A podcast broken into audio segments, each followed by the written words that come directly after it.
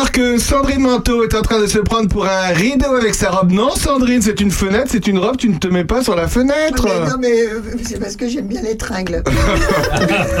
ça, tu l'as vu, tu l'as dit. Opus, on est bien empuisé. Oh, qu'est-ce qu'on est bien épuisé Bonjour à tous Alors que Sandrine Manteau se prend ce matin pour un rideau. Bonjour madame Je t'entends, je cherche encore ma tringle, cher monsieur.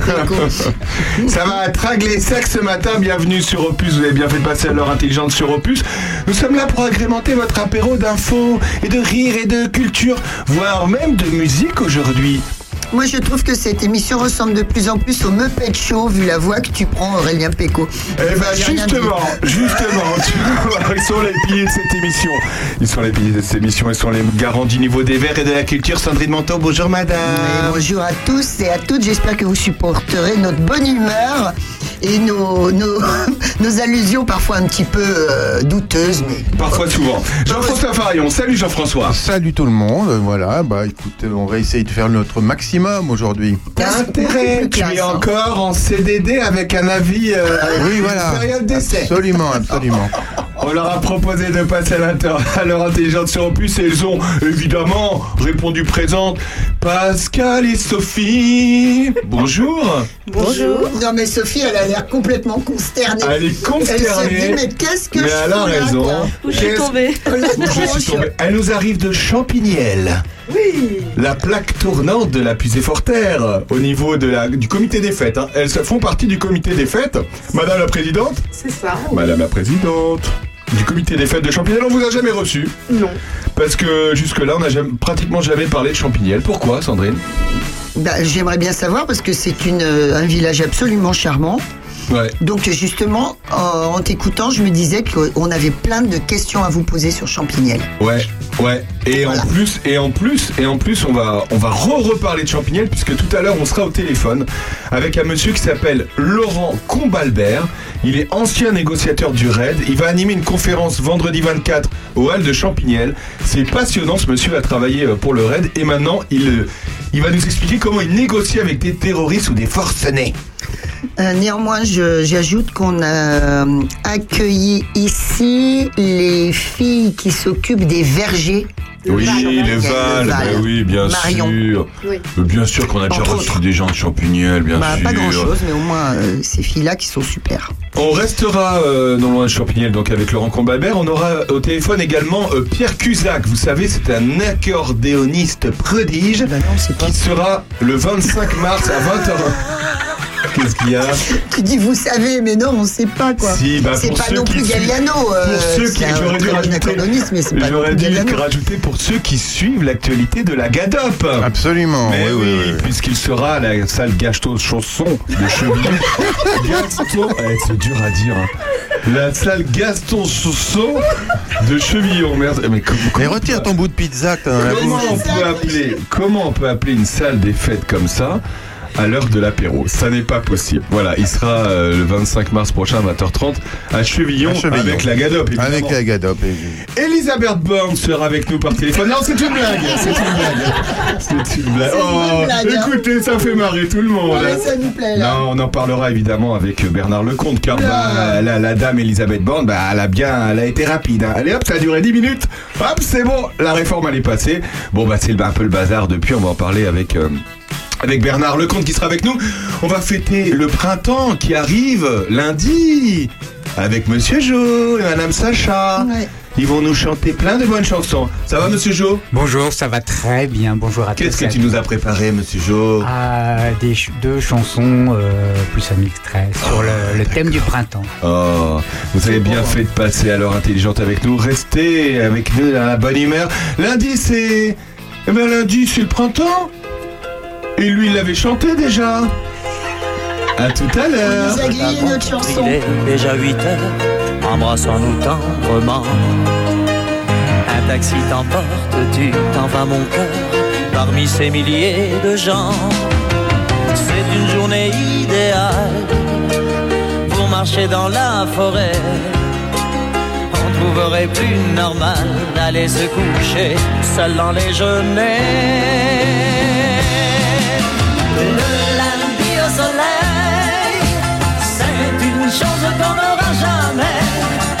quelquefois c'est pareil. C'est quand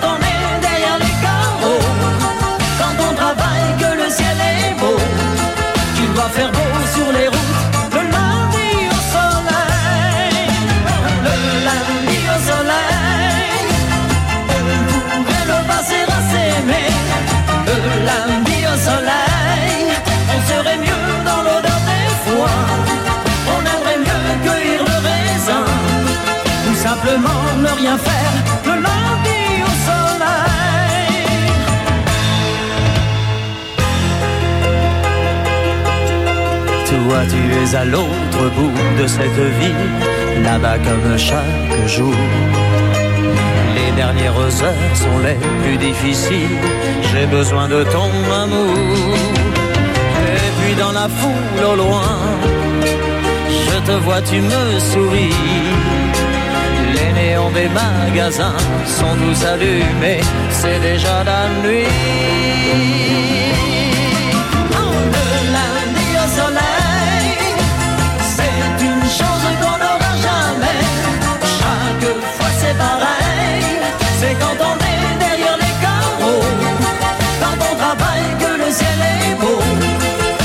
Faire beau sur les routes.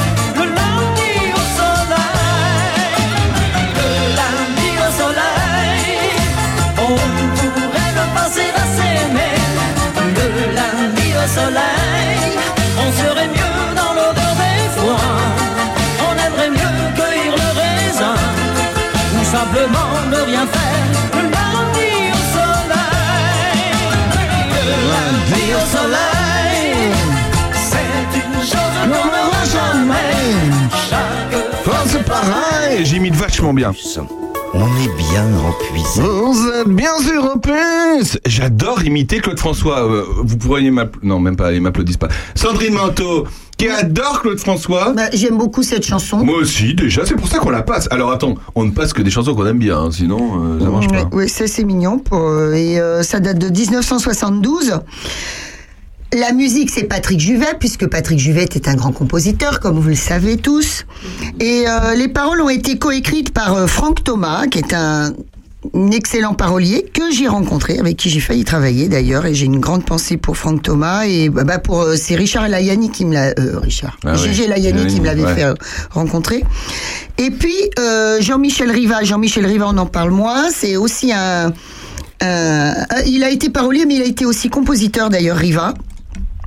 Et entre autres, il a fait euh, des, des chansons pour Joe Dassin, si je vous dis les Dalton, Marie-Jeanne.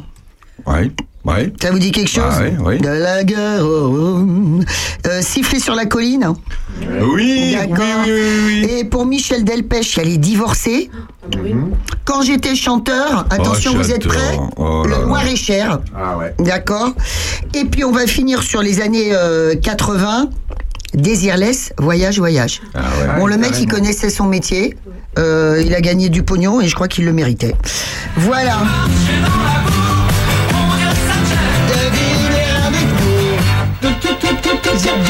Ah, moi aussi j'adore. Je suis sûr que ça a donné plein d'envie à plein de gens d'habiter dans le Loir-et-Cher. T'es sûr? Nous, il n'y a pas de chanson comme ça à Lyon. Bah, Merci.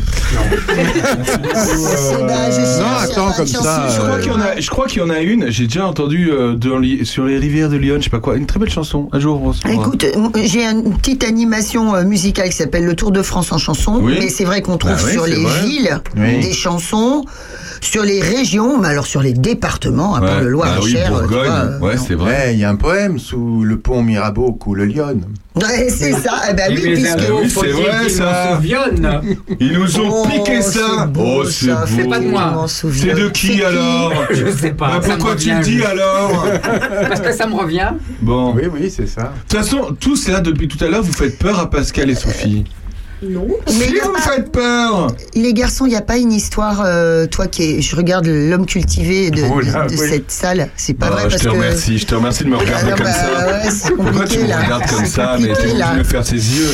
Euh, la scène serait pas Lyon au bout du compte, un truc comme ça, Ah, si, si, je crois. ah, hein, si. on est d'accord. que Euh, Lyon a plus de débit que, que la Seine, mais la Seine a été choisie parce que sa déesse était à l'époque beaucoup plus connue que celle de Lyon.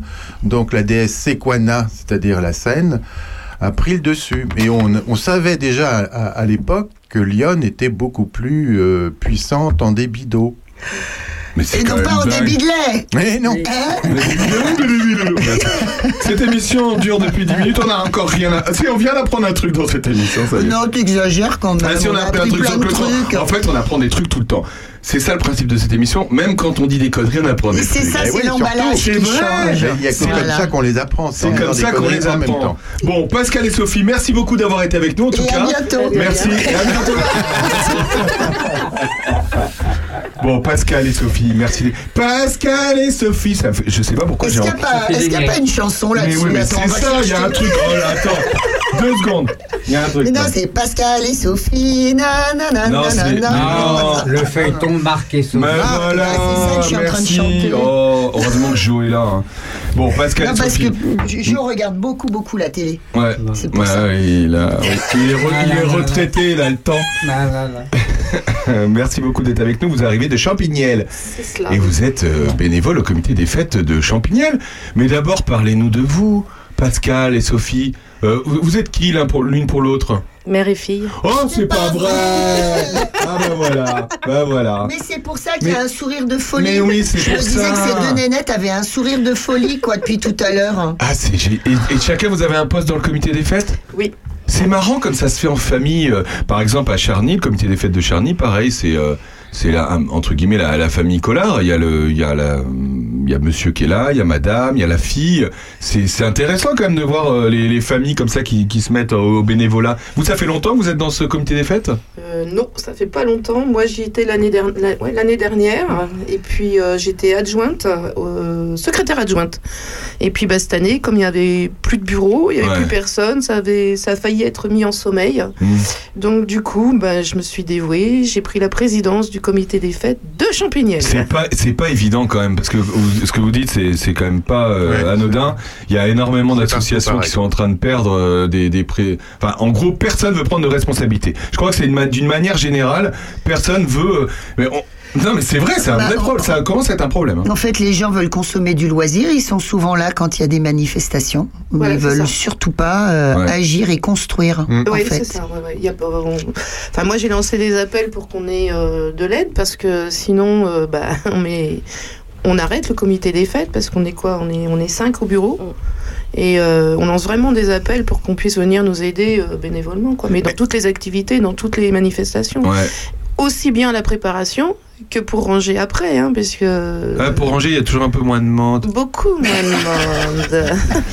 Mais euh, mais ap- après euh, ça, ça va se faire peut-être avec des gens que vous connaissez ou des gens qui connaissent. euh, Enfin c'est c'est souvent les, les proches des proches en fait au début. Hein, euh.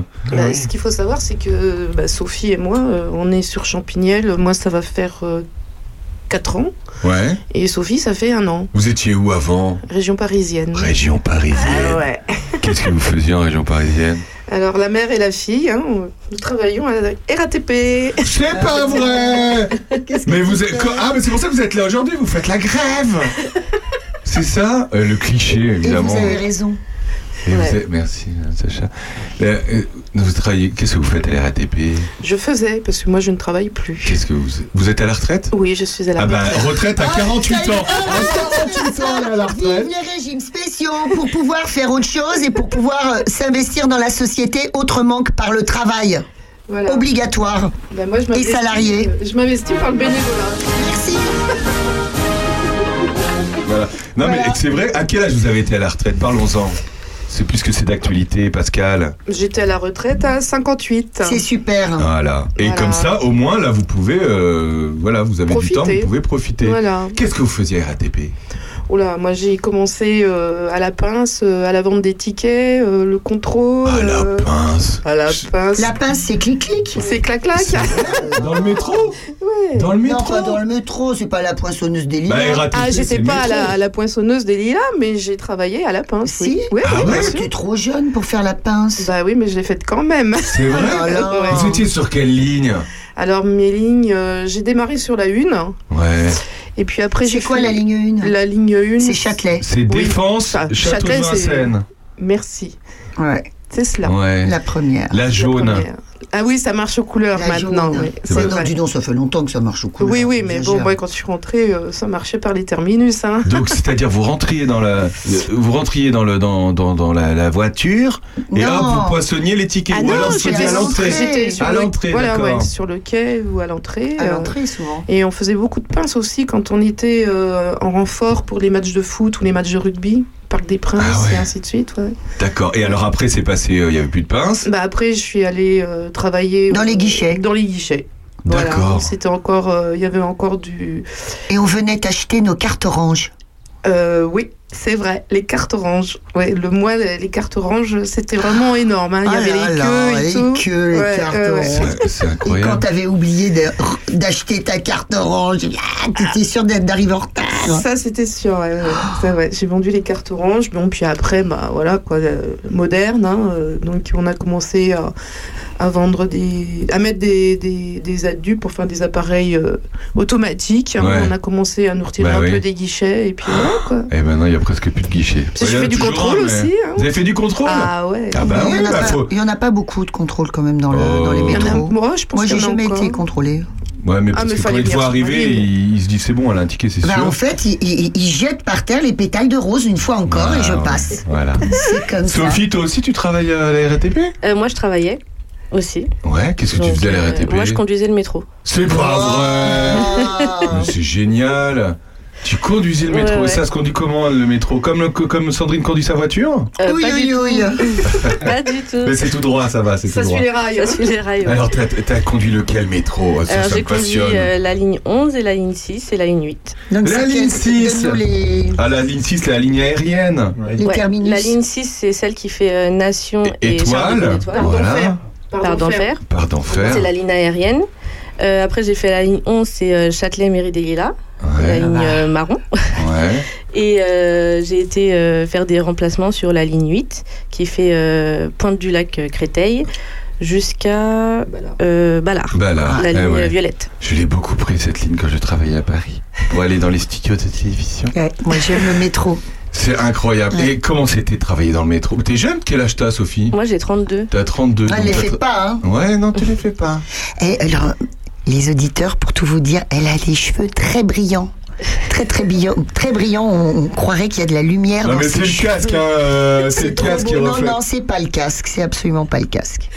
Et alors, du coup, euh, comment c'était travailler à la RATP Non, c'était bien. Bah, J'ai dû passer le permis, qui était un peu. Le euh, permis compliqué. métro Le permis métro, oui. Est-ce qu'il y a toujours une ligne spéciale pour apprendre à conduire? Il y a une fameuse ligne qui n'est pas ouverte au public où vous apprenez à conduire le métro ou pas? Non, Non, il n'y a pas ça? Non. Ah. Maintenant, on conduit sur les lignes où il y a du public. D'accord, On directement. apprend directement, ouais. Avec Voilà. un, Avec un formateur. un formateur, ouais. Tout Moi, à fait. j'avais appris à la fameuse ligne euh, Ouais, elle existait, c'est ça? À Gare du Nord. Ah ouais, il y avait la, la, la, la ligne Gare du Nord où ça roulait vraiment, et après il y avait une ligne désaffectée où on apprenait à, à rouler. ouais. Jean-François Par- Oui. Jean-François Paris. Mesdames, savez-vous où les anciens métros en bois étaient démantelés? Pas loin d'ici. Oh, à. Douchy. Trigger, Touchy. Ah bon? Mm, ouais. Ouais, ouais. D'ailleurs, il y a une association euh, qui s'appelle EPONA, Association d'histoire euh, locale, qui est très travailleuse, très influente, qui existe depuis très longtemps. Et leur dernier numéro, si vous voulez euh, vous le procurer, parle de ça. Donc c'est rigolo. Ah, c'est marrant ça. Ouais. Bon alors là, dis donc, c'est c'est- c'est étonnant. Alors comment vous êtes arrivé euh, Alors évidemment pas en métro, mais jusqu'ici, jusqu'à Champignelles.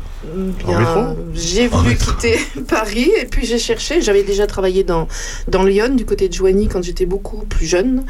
Et puis bah, j'avais décidé, comme Sophie travaillait à la RATP, j'avais décidé de, de trouver une petite maison dans le coin, pas trop loin de Paris, pour pouvoir voir ma fille et puis qu'elle puisse venir me voir. Ouais. Donc on a sillonné ensemble et puis on s'est arrêté à Champignelles. J'ai posé les valises. Ah ouais, donc vous, euh, il y a 4 ans, vous, vous avez débarqué, vous ne connaissiez personne, quoi. Voilà, Et maintenant, ça. vous êtes présidente du comité des fêtes Et du voilà. village. C'est quand même rigolo. Ouais. C'est quand même rigolo. Alors, qu'est-ce que tu fais, toi, Sophie, maintenant?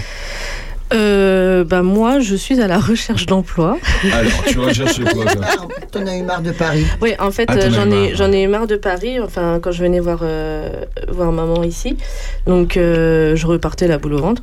Donc, Ah ouais. euh, à un moment, j'ai fait un choix. J'ai dit, c'est soit je continue de travailler pas à profiter de ma vie, soit je plaque tout et je viens ici. Donc j'ai fait le deuxième choix, je- que je ne regrette en rien du tout, parce que euh, bah, ici j'ai plein de choses que, enfin, je profite du coup de, de la vie et euh, du coup j'ai travaillé au centre de loisirs Animar Ouais. et euh, et du coup bah là je suis en train de passer mon CAP petite enfance en vue de de, de pouvoir monter une maison d'assistance maternelle. Ah bah c'est super, bah voilà, là, il y a un vrai projet, c'est super. Ah bah là tu vas être bien dans la nature. Tu vas oui. être bien dans la nature. Alors, on va parler de Champignelles. Donc, Merci les filles d'avoir parlé de vous en tout cas. Voilà. Comment tu. Qu'est-ce qui t'a séduit ici à Champignelles Bah, la première année, bah, moi je suis arrivée en 2019, donc j'ai pas eu beaucoup de chance parce qu'il y a eu Covid. hein. Donc euh, j'ai pas beaucoup profité de tout ce qui pouvait se faire, comme tout le monde d'ailleurs. Mhm. Et puis euh, La maison te plaisait en tout cas. à la maison, je suis arrivée, j'ai posé les valises, j'ai rien fait. Tu es en centre-bourg Euh, alors moi je suis une parisienne, donc je suis un petit peu en banlieue. Ah ouais, d'accord. Choisi banlieue je suis en banlieue de Champignelles. Non, je suis du côté des euh, pavillonnaires. D'accord. Et puis euh, j'ai commencé à, à me promener un petit peu dans Champignelles, à voir tout ce qu'il y avait. Et quand euh, le- les, animations ont pu reprendre, j'ai assisté à toutes les animations de Champignelles. Je les ai toutes faites pour ainsi dire. Et puis euh, bah, c'était l'année dernière, il y a le bureau du comité des fêtes qui avait, euh, pareil, qui avait démissionné. Et donc je me suis investie en tant que secrétaire adjointe, mais toujours en participant à toutes, pas que le comité des fêtes, j'ai encore refait toutes les manifestations. Et puis, euh, puis ça m'a plu, et puis j'ai découvert des gens super sympas, euh, agréables et tout, quoi. Est-ce que tu faisais partie d'une. et Vous aussi, Sophie, la question est pour toi aussi. Est-ce que vous faisiez partie d'associations à Paris? Oh, c'est Pas dur du à. Paris. hein. Non. C'est ça. Ah, c'est marrant parce que c'est quand même très. Ouais, c'est ça, c'est pas parisien du tout. Ah non, mais les Ouais. Parisiens ils sont indépendants, ils se foutent des autres. hein, donc, euh, Moi, j'ai essayé hein, quand même. T'as J'ai- essayé, j'ai- ouais J'ai Paris, essayé. t'as essayé. Ouais, Ah, j'ai essayé, et puis l'idée. bah, j'ai j'ai- j'ai pas Mais dans quoi? Enfin, pas, pas- il y a, y a pas, évidemment, il n'y a pas de comité des fêtes. Oui, non. Comité de quartier. Et voilà, animation Ouais. de quartier, Ouais, ouais, ouais. et puis euh, bah, j'ai lâché prise euh, parce que Ouais. c'était pas du tout euh, dans le même esprit qu'ici. Ton esprit dire. était ici en fait. T'es- t'es né à la camp- Vous êtes peut-être né dans. Vous n'êtes pas né en région parisienne peut-être non? Non. Ouais, c'est ça. C'est que. Né dans Paris même. Vous êtes Ouais. né dans Paris même. Oui. Ah, c'est marrant. Alors vous n'avez pas du tout parce que vous n'êtes pas, vous avez pas la culture euh, ou l'âme de, de, de, de, de Paris, de, Paris. C'est dingue. Hein Bah, Et toi, est-ce que tu avais été. Moi, je suis né en Oui, Charente-Maritime. mais est-ce que tu Dans connaissais un bourg. Est-ce que tu connaissais le monde Mais associatif pas du toi tout. Bah, pas voilà. du tout. C'est pour ça. que j'ai- je- Alors à Paris, il y a quand même des associations Bah oui, de, même, toutes sortes, bien sûr, sportives et autres, euh, ou de défense du quartier, comme j'étais moi dans le 18e arrondissement, parce qu'il y Et avait je peux dire que ça volait. hein. Et puis non, et puis dans dans toutes les mairies, il y a des conseillers de quartier, c'est-à-dire des gens qui ne sont pas élus, mais qui viennent donner leur avis et leurs conseils. Voilà. Voilà, non mais c'est vrai, il y a quand même des assos à Paris, il faut- mais Oui. pas de ce style. On se retrouve dans un instant. Merci mesdames d'être avec nous. On va se retrouver Après. juste après. Oh, ça va vous rappeler des après, souvenirs. toujours angoisse quand même. Après, oh, la scène Ah, par cool. M. Ah, bon. À tout de suite. Elle sort de son lit, tellement sûre d'elle.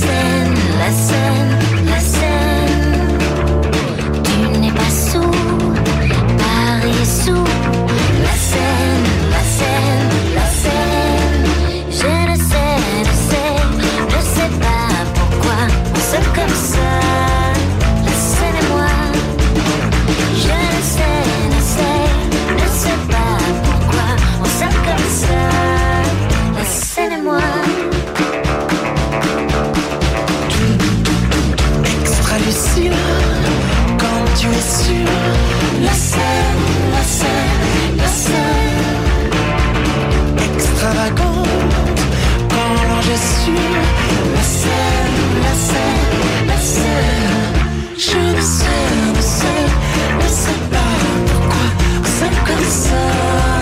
C'est moi.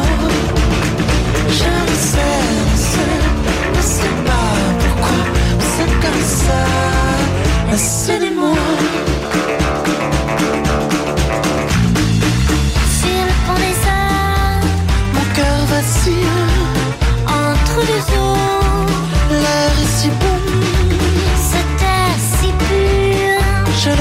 soupir, nos reflets penchés sur ce toit.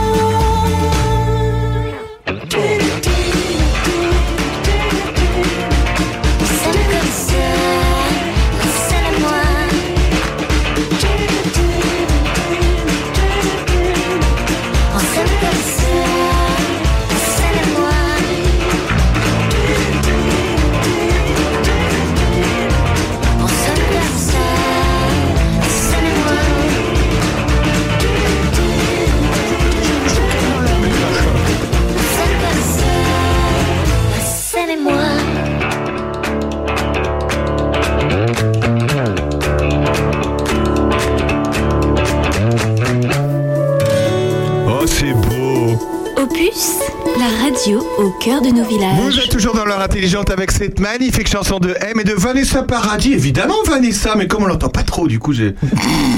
C'est une très très belle chanson avec des... tr- J'adore cette chanson. On n'entend ni l'un ni l'autre, hein, je te rassure. C'est une chanson spéciale chanteur à voix. Elle s'est pété les cordes Voilà. vocales après cette chanson. Encore, encore des artistes qu'on ne recevra jamais dans ce studio. De toute façon, on est, grâce à Sandrine Manteau, nous sommes fâchés avec la moitié des artistes français. Donc, qu'on ne recevra jamais Non mais plus. c'est drôle, voilà. écoute, c'est drôle. Voilà. Bon, vous savez, euh, c'était mignon le. le- Un monstre à Paris, mais ouais, oui. c'était chouette, c'était assez Voilà. chouette. Il y a déjà 10 ans, hein. Il y a déjà 10 ans. Mon Dieu. C'est beau ce que tu viens de faire. Vas-y, refais. C'était beau, hein. Vas-y. J'ai peut-être. Non, mais je peux pas, je suis en train de manger encore un autre truc. C'est pas possible. Alors, donc, le prochain événement, qu'est-ce qui va se passer à Champignelles? Prochain événement, prochain événement. La chasse aux œufs. La chasse aux œufs. La chasse aux œufs. Quel Le est le 8 principe avril. 8 avril. C'est parce que c'est Pâques, non D'accord, merci. Les œufs, du neuf. lap- les œufs du lapin, tu sais bien, c'est pas des poules. hein. Ouais. Ah oui, moi chez moi c'est lapin. Les œufs de Le poule. 9 de Pâques. Alors, qu'est-ce que vous allez faire? Qui va courir contre qui? C'est quoi Comment ça se Ah bah, c'est Sophie qui va courir après sa C'est mère. hein. Sophie qui court après sa mère, toujours. Ouais, c'est ça. Sophie consternée. Non, euh, plus sérieusement, donc il y aura une chasse aux œufs qui sera organisée avec euh, l'association des amis de la bibliothèque. ah oui. Oui, donc euh, la bibliothèque euh, fera une activité manuelle avec les enfants. Et après, les enfants iront chercher les œufs dans le verger, justement, Ah, dans le Val. dans le Val. Voilà. Et puis euh, après, ils reviendront avec leur petit panier, avec les œufs. Et puis ça se fera avec euh, les parents, les enfants, un petit pot, euh, un petit pot d'amitié, quoi. Est-ce que ça, c'est une volonté du comité des fêtes et puis de, de vous, de vous deux, de justement créer des liens avec les autres associations de, de Champignelles? Parce que là, vous parlez de la, bibliothèque, Oui, oui, oui. peut-être le Val. Est-ce que euh, vous voulez créer justement, euh, avoir un lien avec eux? Oui, oui, oui. Le, le, le but cette année, c'est d'essayer de, de, de regrouper un peu avec euh, d'autres euh, d'autres associations pour euh, travailler euh, conjointement, quoi. Hmm. Parce Et- que après- Et ouais. comme on vous l'a dit, on a du mal à trouver des, des gens pour nous aider aussi bien à préparer qu'à qu'à ranger. Ouais. Et le fait de, de, de s'aider entre associations aussi, ça ramène euh, un peu plus de monde pour, euh, pour participer à l'événement, mais en dehors de l'événement même. Quoi. Ouais. Oui, bah pour euh, organiser un événement, euh, Jean-François, tu le sais très Oui, bien. on sait, oui, oui, on s'est mis d'accord entre d'ici, Villefranche et Prunois pour essayer d'être ensemble pour faire des choses. Ouais. Parce qu'effectivement, euh, la plupart des bénévoles ont des cheveux comme moi et blancs et c'est pas facile de trouver des jeunes. Donc euh, voilà. Ouais. C'est vrai que c'est pas facile. Qu'est-ce qu'il y aura comme autre événement? Qu'est-ce que vous nous préparez? C'est que le prochain événement où il y a une buvette, c'est lequel? Eh bien, c'est le vide-grenier de Champignelles, Et c'est le quand? 28 mai. 28 mai. Oui, Très c'est bien. un grand week-end euh, dans Champignelles, parce que le dimanche, on a le vide-grenier, et le lundi 29, on a la course de cycliste, Ah oui, qui fait tout le tour de Champignelles, ouais, mais qui fait une grosse boucle. d'accord. Et ça, c'est organisé par qui la course cycliste?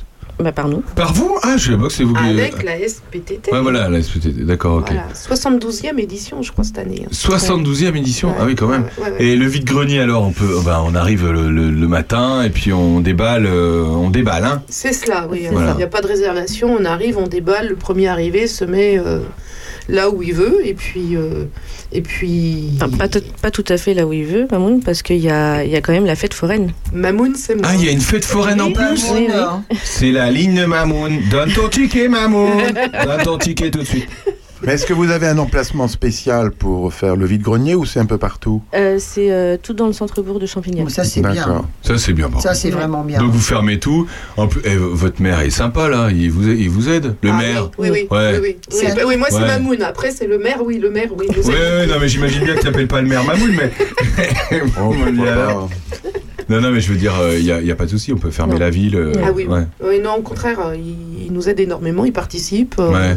c'est, il vient nous aider à, à installer, à démonter. euh, non, non, c'est un maire euh, qui est très, très actif. Ouais, c'est super. Ouais, Et puis ouais, en sympa. plus, avec vous, en vice-président de l'association, vous avez un ancien maire, Éric Oui, Jublot. Éric Jublot aussi, oui. Éric oui, oui. Jublot, qui, Oui, oui. est, euh, qui est donc euh, qui, bah, qui habite Champignelles maintenant. Oui, oui, oui, euh, du côté d'Anières, et puis qui est, euh, qui est donc vice-président, et puis qui s'investit également euh, dans, dans le comité des fêtes. Ah bah c'est formidable. Bah, Depuis oui. deux ans déjà. oui, de- ça fait deux ans aussi. Ça fait deux ans. aussi, ouais. Ah bah c'est formidable. Après, qu'est-ce qu'on va pouvoir faire cet été, par exemple? Euh, ah, ce qu'on n'a pas dit non plus, Ah, très, très- il y a une chose importante, c'est que euh, le jour de, de la course cycliste, nous aurons les vélos fleuris.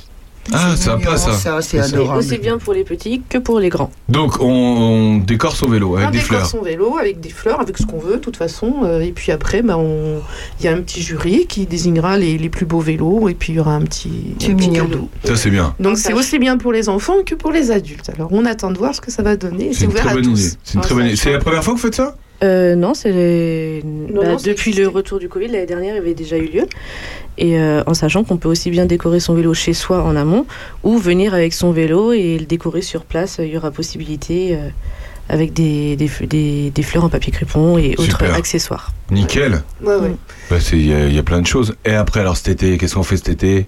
Il y a une fête, un truc, une fête du tu veux village vraiment leur tirer les, les verres du nez quand même. été, hein. non, on laisse la place aux autres associations. Ah, c'est bien. Il y a l'association, l'amicale des pompiers qui fait euh, le fameux bal. euh, La que retraite de- au des pom- flambeau. la retraite au flambeau et le fameux bal euh, du 14 juillet. Le Il y feu a d'artifice. le feu d'artifice, Le petit train. et le petit train. euh, Il y a Madame Sacha qui lève la main. Euh, ouais, parce qu'il y a une chose que j'aime beaucoup euh, dans Champignelles et en même temps qui était euh, jusqu'à présent assez mystérieuse pour moi, c'est le tigre. Le tigre en tant que sculpture et le tigre en tant qu'association. Les garçons, est-ce que vous en avez entendu parler? Pas du tout, c'est du tigre. Bah, Il y a un magnifique tigre à Champignelles qui trône et il y a une association qui en fait qui qui qui, qui- qui symbolise en fait ce, ce don de tigre. C'est un tigre en métal qui a été qui a été réalisé, sculpté par un grand sculpteur qui s'appelle Claude Welch. Et à la base, Claude Welch avait un lien avec la Puisaye depuis son enfance. Et euh, il avait créé ce tigre euh, pour la marque Esso, Ah, d'accord. évidemment, tu vois. Je sais pas, je sais pas quand. Exactement. Sauf qu'après, il fallait récupérer le tigre. Il l'a, il l'a offert à la commune et une association qui s'occupe de faire des, euh, je pense des, euh, oui, c'était en 70, tu vois. Waouh. Euh, tu vois, était, ouais, ouais, je crois que c'est en 70. Et donc une association euh, a- par la suite euh, a fait des expositions à Champignelles. Je ne sais pas où ils en sont.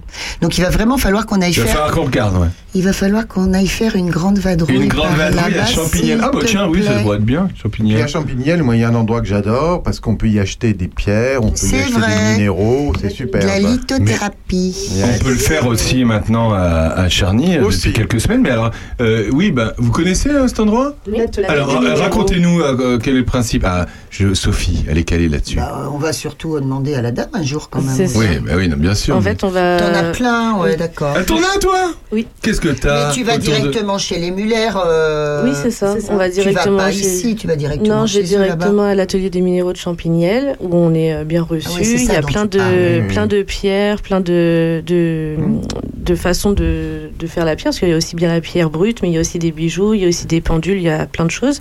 Et euh, chaque pierre a, a un effet sur, euh, sur la santé, sur le bien-être. Alors, toi, t'as quoi autour du cou, par exemple? Euh, Bah, autour rien. du cou, rien. Euh, Pardon, autour, Autour de- du poignet. du poignet. Autour Ça du se met autour poignet, du euh, contre le mauvais œil. J'ai contre les douleurs. Elle a des gros poignets, messieurs, dames. En Elle fait. a énorme, que. elle a- elle a un énorme poignet dans le cou. Elle a cru que c'était son cou. euh. Tout- Puis tout à l'heure, on regardait sa main, on croyait que c'était sa tête. C'était Et En bizarre. plus, elle a les cheveux qui pareil, brillent. hein. Elle a les cheveux qui brillent. Alors, t'as quoi autour du, du poignet? J'ai euh, contre le mauvais œil, j'ai contre euh, le, mes douleurs parce que j'ai des hernies discales du coup euh, pour hydrater. J'ai un petit peu de tout dans un Ouais, parce qu'en fait il faut savoir que les pierres ne, ne s'annulent pas entre elles les effets. ouais. Donc on peut euh, cumuler plusieurs pierres sur un même bracelet qui peut avoir des effets sur la santé. Par contre, je trouve ça un peu euh, délicat que tu aies mis le mauvais œil en venant ici. Ouais, je trouve ça un Ouais, peu parce que chelou nous, on y est pour rien. Nous, nous, on est bien. Pourquoi t'as mis tout ça en venant nous voir Jean- Jean-François, tu regardes un mauvais œil, justement. Oui. Non, mais- mais toi, c'est quoi alors Ah, moi, c'est du corail. Ah, toi, t'as un corail. Du corail rouge, évidemment. Mais alors, le corail n'est pas une pierre. C'est Rouge. cette histoire. Si, c'est une pierre. Ah, Eh oui, c'est une pierre, le corail. un jour, on fera, messieurs, dames, euh, mes chers auditeurs, un jour, on fera un débat sur le regarde, corail. regarde, corail rouge. Le corail est-il une pierre? On se retrouve dans un instant, juste après, D'origine biologique. juste après Bah le, oui, c'est d'origine le, le, ta- le. Tiger de Survivor. Mais tu À as- tout de suite. Tu as, tu as plein de pierres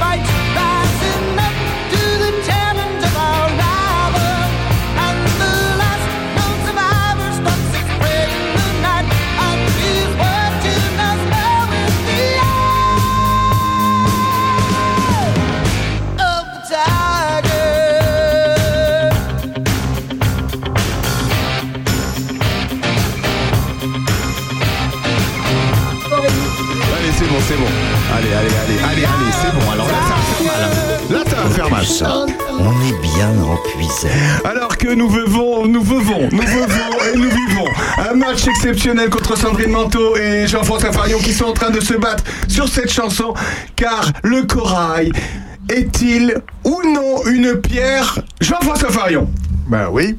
Sandrine Manteau. bouche pleine, c'est pas Sandrine du jeu. Manteau. Attention, j'étais. Mais on n'a pas de verre. Sandrine Manteau. Eh ben oui, je me suis plantée. J'ai dit non puisque il- puisqu'il s'agit euh, du squelette euh, d'animaux vivants. Eh bien oui, euh, ça peut se transformer en pierre apparemment par la suite. Eh ben voilà. C'est une, c'est une victoire de Jean-François Farion. Chers auditeurs, en ce jour, je vous fais mes adieux d'une façon très solennelle. Je disparais. Tu es humilié. Il y en a Voilà. plusieurs qui vont être contents hein, si je leur dis je disparais de l'émission. hein. J'en connais quelques-unes. Eh ben non, les filles, je suis toujours là. C'était une blague.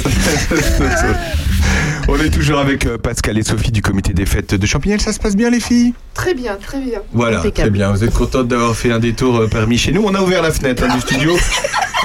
Qu'est-ce qu'il y a hein? Non, parmi chez nous, c'est mieux. Ouais, de, de- de- de par chez, de, de par chez- de par chez nous. Alors, on finit l'année en beauté avec. Avec quel événement? Il y a des Du choses coup, qui on se passent. reprend. Ah, on reprend. on reprend le 1er euh, novembre avec euh, le défilé d'Halloween.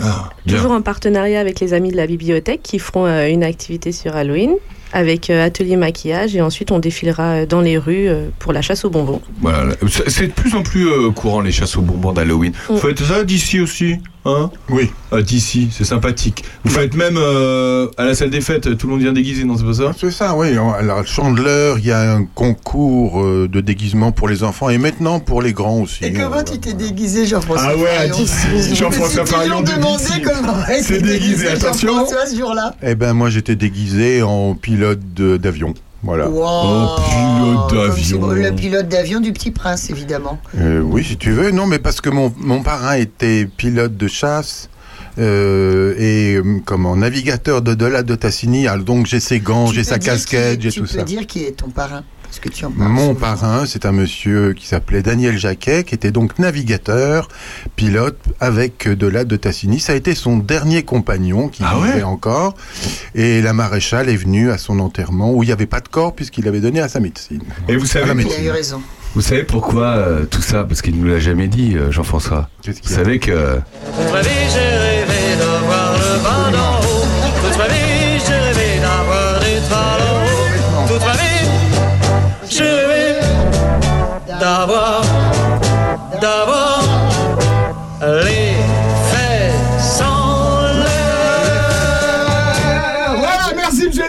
voilà, bravo. Il a rêvé toute sa vie d'avoir les fesses en l'air, Jean-François Farion. Il aura fallu trois émissions pour avoir cette confection. Voilà, ça a été vite fait, hein, ça a été vite fait. Ça a été, ça a été vite fait. Voilà. Alors que Jean-François Farion vient de, de perdre la moitié de ses amis de son téléphone. Ah non, ils sont au courant. c'est bon, c'est bon. Voilà, la France entière est au courant. Alors que Bernard Lecomte est rentré sur cette chanson, voilà, ce n'est pas anodin non plus, ça nous change un peu.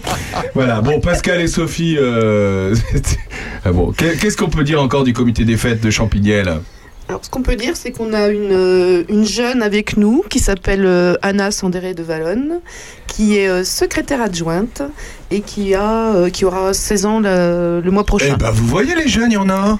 Ben, on essaye de les faire venir. Alors 16 ans, du coup, euh, par contre, elle est peut-être pas dispo tout le temps et puis elle peut pas être derrière la buvette, mais c'est tout. Mais elle peut aider autrement, elle a peut-être des idées, elle a... Bah, tout à fait. Elle, Ça, a c'est des, super. elle a des idées, elle a, elle a de l'envie aussi. Donc, euh, du coup, elle nous aide. euh, elle nous propose euh, son aide pour euh, les différentes manifestations. Elle nous propose des idées pour pouvoir génial. justement atterrir de plus en plus de, de jeunes. Mais pas que les jeunes aussi. Elle a des idées aussi pour les, pour les adultes. Donc, et pour les plus petits. Donc, euh, non, c'est ce qu'il faut. On a du, comme on le voit, hein, les, les comités des fêtes vieillissent, mais ne sont pas renouvelés. Donc, on, on espère, euh, avec euh, Anna, et puis le comité euh, là qui est assez, euh, qui est assez homogène dans, dans les différentes tranches d'âge, euh, pouvoir essayer de, de le faire euh, Vous perdurer. êtes combien actuellement à peu près? Une petite dizaine euh, Une petite cinq euh, Là vous avez dit 5 au bureau, mais Oui. après quand il y a un événement, vous êtes un peu plus quand même peut-être. Euh, pour aider? Ouais. Pas évident, pas, évident. Pas évident. C'est quand même, c'est quand même, il y a combien d'habitants Champignelles Euh, un petit peu moins de 1000. Alors, il y a quand même un peu moins de 1000 habitants et euh, disons ça fait pas- effectivement ça fait pas beaucoup de gens. Comme disait Sandrine tout à l'heure, euh, en fait la plupart des la plupart des habitants disent il se passe rien dans mon village, C'est ça. voilà. Mais quand il se passe quelque chose et qu'il faut aller aider, il y a moins de monde. Voilà. C'est vrai, hein, Hein, C'est un constat, c'est né un con- c'est un constat. Je, cri- mais- je critique pas, c'est un constat. Néanmoins, les gens participent beaucoup. Ah oui, ils viennent, oui. oui, Tu oui, vois, tout ils à fait. viennent. Ah ouais, ouais, ouais, ils viennent, mais par contre, c'est vrai que pour, euh, pour nous aider, bon, parce qu'il faut, euh, il y, a, il y, a, y a la mise en place, mais il y a aussi, euh, il faut tracter, il faut aller donner des, distribuer des, des flyers, il faut euh, téléphoner aux gens, il faut leur écrire sur des boîtes mail, enfin, il faut les Mm. contacter, quoi. Et euh, bah, c'est pas forcément évident d'avoir du monde avec nous. Puis il y a des gens qui travaillent, il y a des retraités, Ouais, bien sûr. enfin voilà, quoi. Est-ce que vous êtes, euh, vous avez un, un Facebook? Oui, Sophie. Comment ça s'appelle, Sophie? Ratp.fr. Champignel en fait. Champignel en fait. on a le Facebook, on a Instagram, on a Snapchat et, euh, et voilà. Ça, et ça- après, vous avez un snap Champignel en fait? Oui. Ah bah c'est bien ça, Champignel en fait. C'est un beau nom, ça sonne, ça sonne bien. hein. Ouais, ça sonne très ça bien. Sonne bien. ça, ça sonne bien. Eh ben c'est formidable les filles. Eh ben on va vous laisser euh, rentrer à Champipi. Voilà, Parce que nous on dit Champipi ici. Ah oui, nous aussi. Vous aussi vous dites ça Oh bah tiens, j'aurais pu bosser à la RATP, tiens. Voilà. voilà. Bon, bah, merci beaucoup d'avoir été avec nous en tout cas. Bah, merci, à vous de nous avoir reçus. Bon retour, on vous souhaite plein de, de réussite pour euh, tout, plein d'événements. Voilà, c'est, c'est, c'est, c'est- En plus, ça se fait en famille. Mère et fille. En plus, c'est, pour vous, c'est super, c'est une expérience en famille. Non, mais je veux dire, ça doit être génial. Première expérience et en famille. Ouais. Donc, euh, Bon, bah génial. Si vous voulez rejoindre le comité des fêtes de Champignel, vous pouvez vous rendre sur la page Champignel en fête. Est-ce que vous avez un local? On peut aller. Euh... malheureusement, non, on est en recherche justement euh, au niveau de la mairie. On essaie de trouver un petit local. Trouver un local Mais comment On faites pour mettre votre matos et tout? Bah, c'est chez Pierre, chez Paul, chez Jacques. Oh là là. Oh non, ça, ça c'est pas, possible, tout, ça hein. c'est pas possible. On fait un appel solennel à la mairie, Oh. à la mairie de Champignel. Il leur faut un local tout de suite. Virez quelqu'un, mettez-les eux. On en Voilà. parlera euh, quand on fera notre grande vadrouille Non, là-bas. hein, non ça, mais ils vont sûr. vous en trouver un, c'est pas possible. Donc c'est pour ça qu'on s'est mis sur euh, plusieurs euh, réseaux sociaux, qu'on a l'adresse mail et qu'on marche avec les affiches pour, euh, Ah ouais. pour communiquer Non, là, un il vous faut maximum. un local, c'est obligé. Oui, oui, Et vrai que quand vous faites les réunions, vous êtes obligé d'aller chez l'un ou chez l'autre C'est ça. Non, non, non. Il faut un lieu. Il faut un lieu. euh, Ouais, ou les salles. ouais. Ouais. D'accord. Mais c'est vrai qu'on préférerait avoir un, un local, ne serait-ce que pour aussi euh, faire nos réunions, mais aussi euh, Les préparations. Les préparations, Ouais, bah, parce que là, c'est pas évident. Non, non, bien sûr. En tout cas, bravo pour votre dynamisme. euh, voilà, allez-y, allez-y les filles, c'est formidable. On se retrouve dans un instant. Bien, bon retour à Champipi. Merci. On se retrouve dans un instant après David Coven qui chantait Changer d'air. Oh, c'est doux. On a envie de voler. Eh oui, madame, on est sur Opus. À tout de suite. de bruit de fureur et de silence aussi. Le monde est fait de ça, le monde autour de toi, de toutes les couleurs et de tous les oublis, des gens qui rient, qui pleurent et vivent et meurent, de feu de douleur et d'innocence aussi. Le monde est fait de ça, le monde autour de toi, de tous les combats, de tous les bruits de pas. Qu'est-ce qu'on peut faire pour ne jamais s'y faire? Est-ce qu'on peut changer le monde avant qu'il ne nous change? Est-ce qu'on peut changer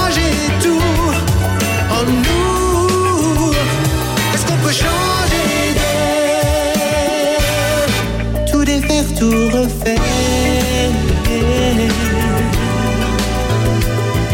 Tout refaire De mots de murmure et de colère aussi. Le monde est fait de ça. Le monde autour de toi. De mains qui se tendent et de poings qui se serrent, de gens qui luttent et butent et chutent et rêvent, de murs et de murs et de déserts aussi. Le monde est fait de ça, le monde autour de toi, de torrents de larmes et du seul choix des armes. Qu'est-ce qu'on peut faire pour ne pas laisser faire? Est-ce qu'on peut changer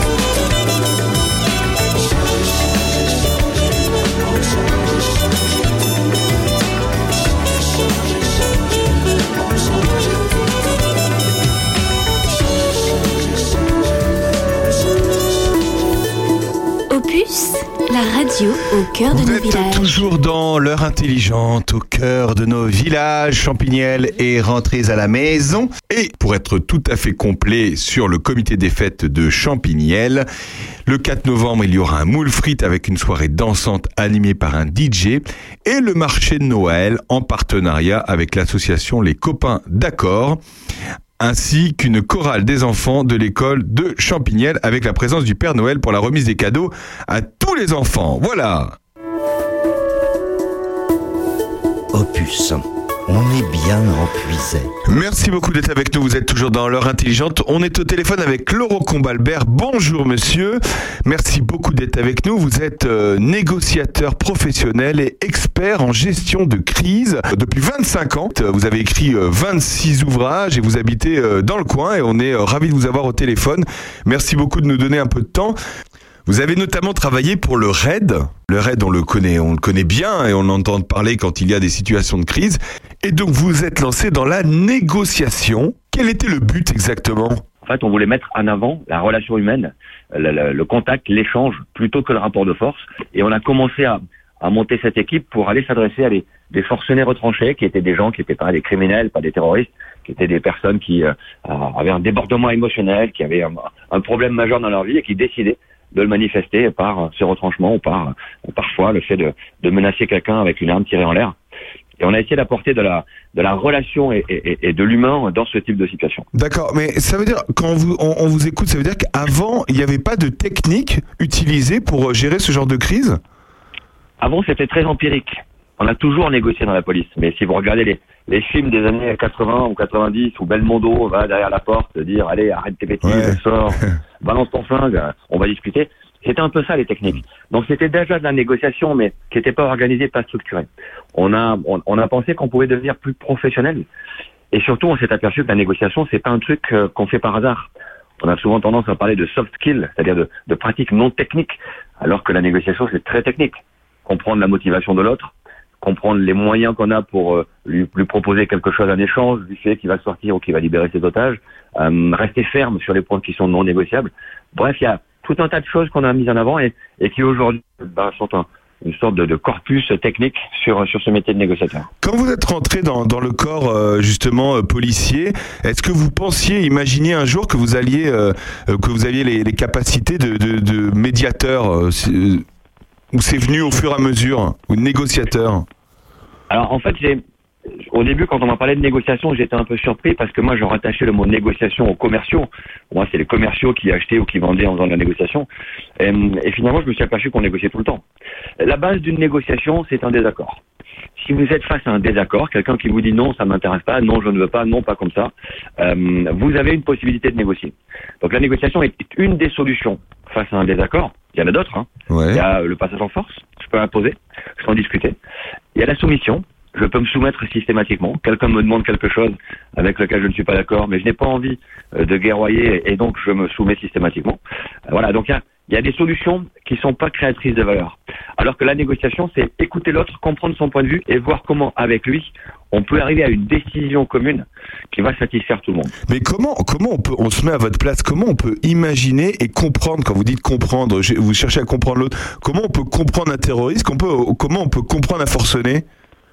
Vous êtes obligé de le comprendre parce que si vous n'avez pas une idée de sa motivation, sa vraie motivation, vous ne pourrez pas négocier. Or, négocier, qu'est-ce que ça implique? Ça implique qu'on ne donne pas l'assaut. Donc, on préserve la vie des otages quand il y a des otages. On préserve la vie des, des policiers ou des gendarmes qui vont intervenir. Et on préserve la vie des preneurs d'otages parce que même face à un terroriste, on doit les prendre vivants pour les juger. On doit les faire sortir vivants parce que l'idée, c'est justement de montrer qu'il y a une justice qui va s'appliquer derrière. Donc même face à des profils qui peuvent être parfois complètement terribles et avec lesquels, à titre personnel, je n'ai pas envie d'échanger parce que euh, je ne suis, je ne suis pas enclin à, à la discussion avec ce genre de personnes, avec ma casquette de négociateur, je dois accepter de les comprendre. Et comprendre, ça ne veut pas dire partager leur point de vue. Ça veut dire comprendre ce qu'ils font, comprendre leur motivation, pour essayer de trouver un moyen de les faire sortir sans casse. Vous, le seul but, c'est que la, la situation euh, euh, s'arrête. En fait, vous, vous êtes là pour que tout s'arrête euh, et que chacun rentre chez soi vivant. hein. Le but d'un le but d'un négociateur dans un groupe d'intervention, c'est de sauver l'otage. Ça, c'est la première mission. On est là pour sauver des vies. Ensuite, c'est d'éviter un recours à la force parce que ça fait courir des risques. aux policiers de l'intervention, aux gendarmes du, du groupe d'intervention. Ça fait corréler ce côté intervenant. Et le, troisième objectif, c'est évidemment apaiser la situation pour permettre de récupérer le, le preneur d'otage ou le forcené. La plupart des gens que j'ai traités quand j'étais au raid n'étaient pas des criminels. C'était pas des forcenés euh, retranchés pour un acte terroriste.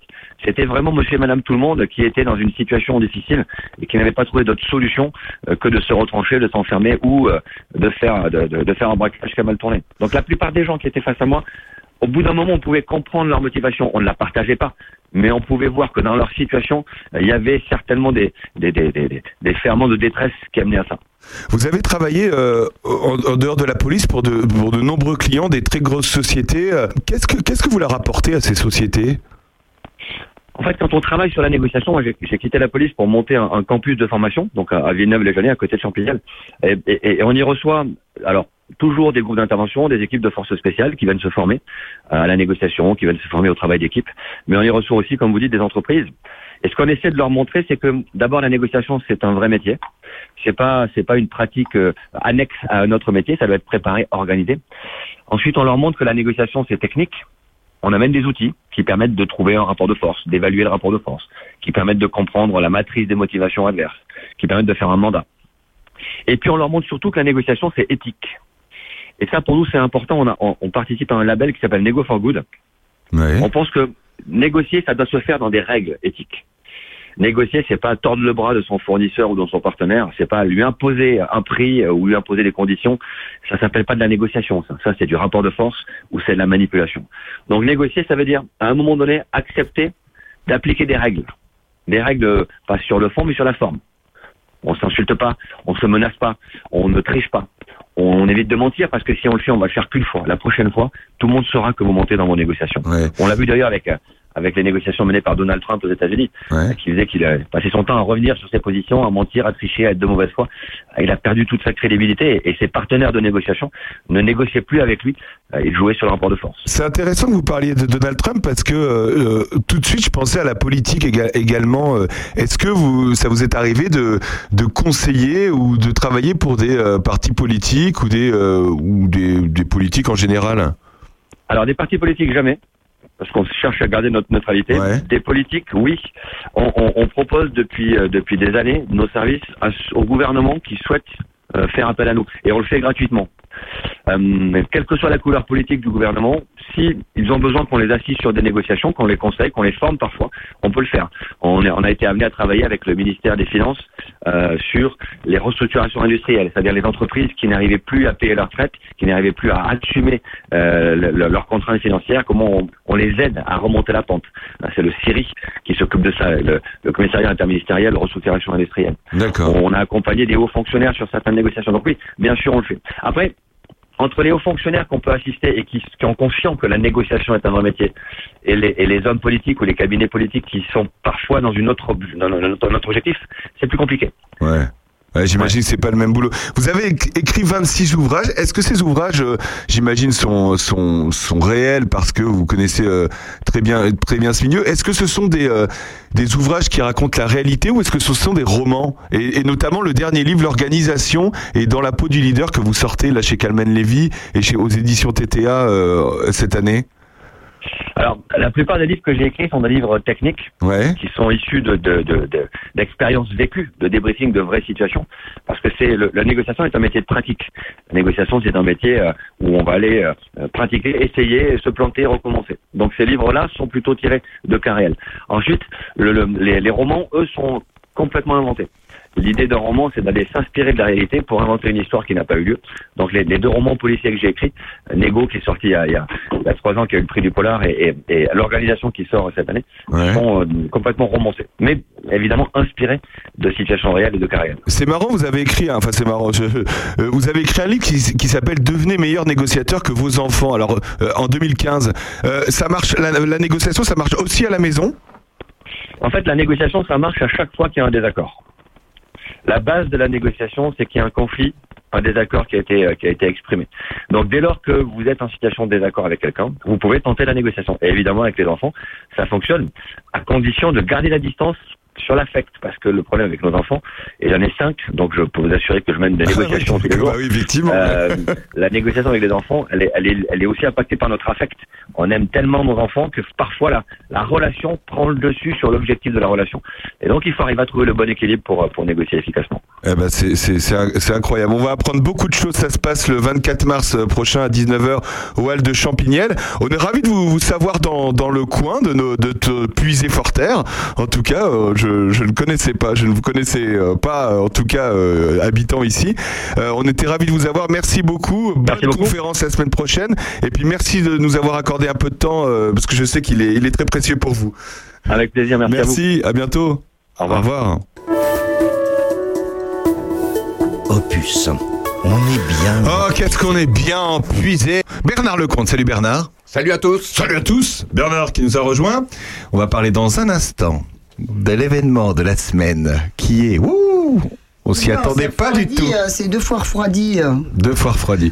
On parlera des retraites évidemment. Enfin, Ah, de la de réforme ça, des retraites de évidemment. Et. Madame Sacha et Monsieur Jo sont là. Ils veulent rendre hommage à Marcel Amont. Bah On a parlé déjà un peu la semaine dernière avec Bernard. On était encore sous le coup de- de- du départ de ce garçon sympathique, et nous disions avec Aurélien que Marcel Amont, on l'avait un tout petit peu oublié, les jeunes. Voilà. Sauf que c'était un des plus éminents représentants de cette formidable génération de chanteurs français, Ben de voilà. compositeurs français, des gens qui ont fait le top de la chanson française à l'époque des Léo Ferré, euh, à l'époque des Gilbert Bécaud, à l'époque des Jacques Brel, des Georges Brassens, etc. Et que Marcel Amont avait sa place dans ce, ce, ce panorama-là et que rien que pour ça, il fallait lui rendre hommage. Il a bien introduit beau. Marcel Amont. T'as vu un peu beau. Oui, oui. D'ailleurs, il a démarré euh, sa carrière en première partie d'Edith Piaf. C'était en 56.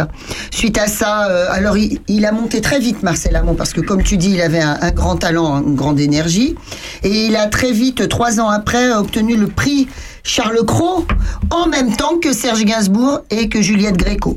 Alors, il n'est pas, euh, je ne pense pas qu'il fut euh, compositeur, mais en revanche, il était auteur.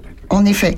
Donc plusieurs de ses chansons ont été euh, ont été ah bon à côté de ça il a toujours eu à côté de ses chansons il a toujours eu envie de chanter d'autres auteurs et c'est vrai que c'est avec ces autres auteurs qu'il a eu quand même le plus de succès par rapport alors il y a eu par exemple Nougaro il y a eu euh, d'ailleurs il a il a chanté le jazz et la java il y a eu aussi Charles Aznavour qui lui a signé le Mexicain basané. Comment on fait, vous les garçons Vous me faites le Mexicain basané? Un Mexicain basané est allongé sur le sol. Un sombrero sur le nez.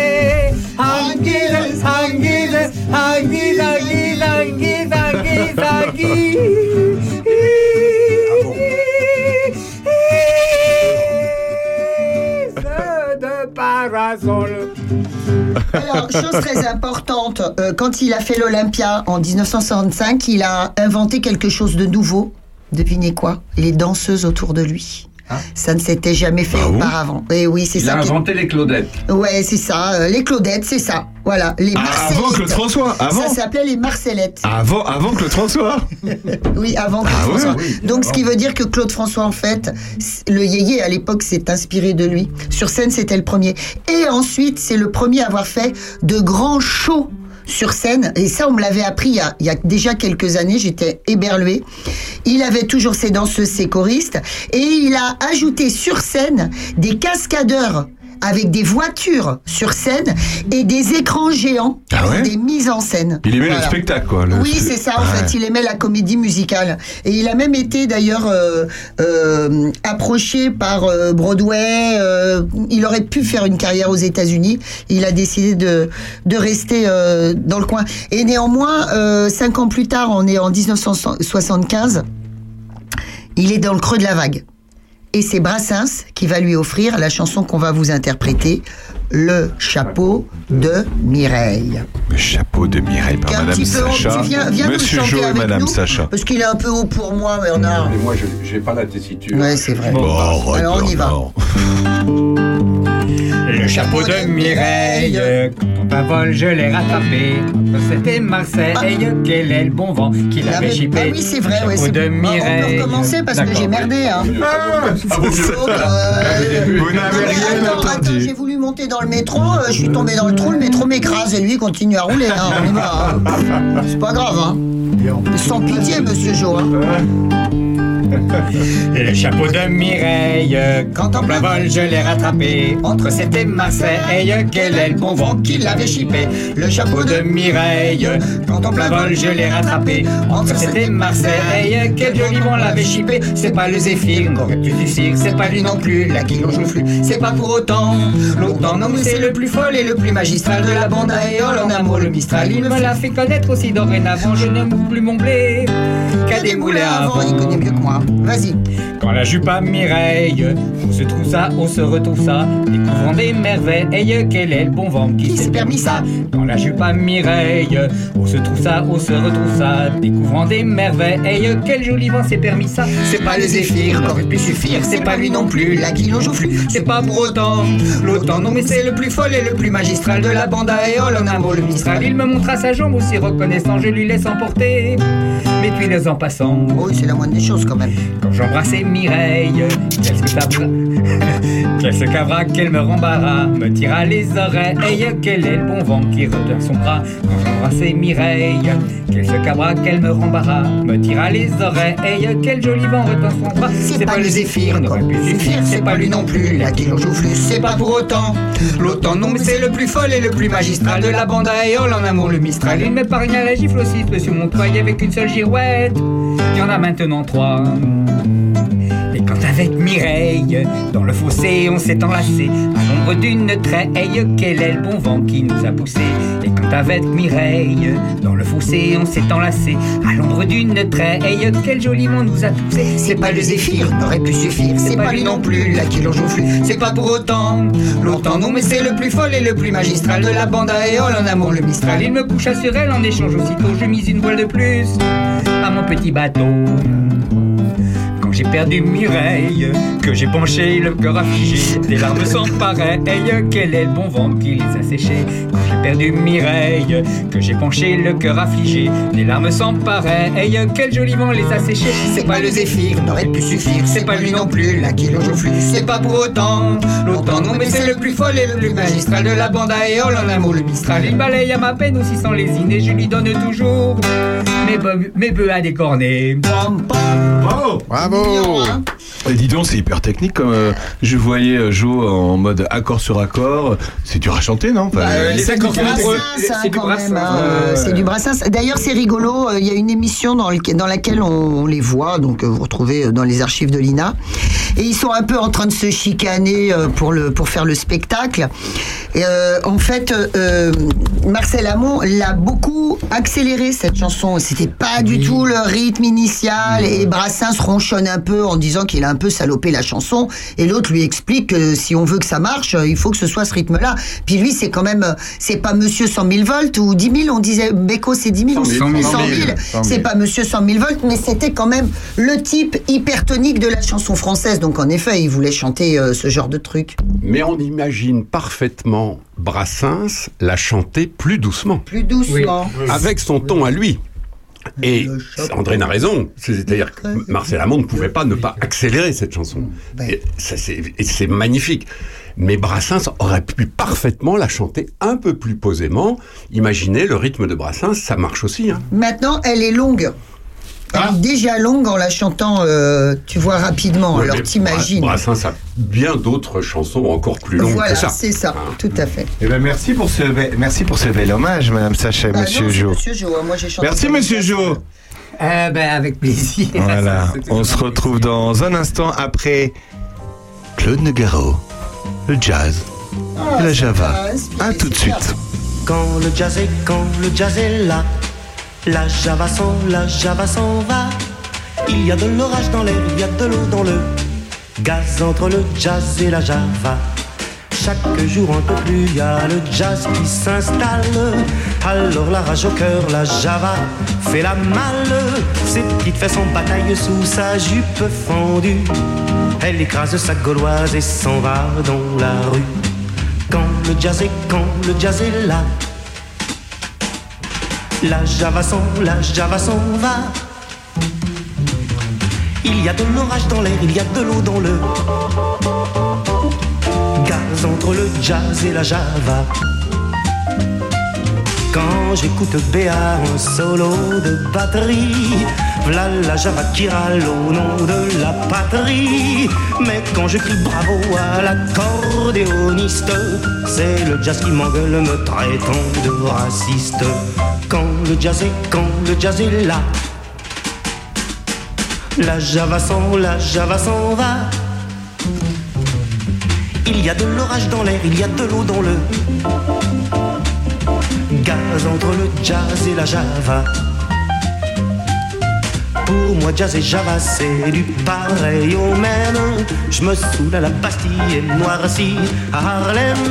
Pour moi, jazz et java, dans le fond, c'est tout comme quand le jazz dit gomène, la java dit gomme.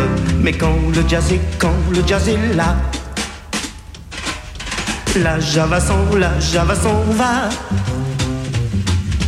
Il y a de l'orage dans l'air, il y a de l'eau dans le gaz entre le jazz et la java. Jazz et java copains, ça doit pouvoir se faire. Pour qu'il en soit ainsi, tiens, je partage en frère. Je donne au jazz mes pieds pour marquer son tempo. Et je donne à la java mes mains pour le bas de son dos.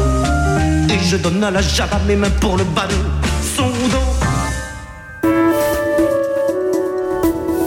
Opus. On est bien Mais qu'est-ce qu'on est bien en plus Et ça a plu à Bernard. Il aime bien cette chanson, Bernard Moi, j'adore toutes les bonnes chansons, mais Oh, vous vous a- rappelez la fois où on en avait parlé la différence entre ces chansons-là, Marcel Amont, Nougaro, Brassens, et les chansons d'aujourd'hui, c'est qu'à l'époque, on piochait dans 30 000 mots, alors que maintenant, c'est 800 mots maximum. C'est ça la grande différence. Et encore, comme dit Jean-François. Quelques petites euh, infos avant de continuer. Infos euh, enfance et loisirs pour tous à Prunois.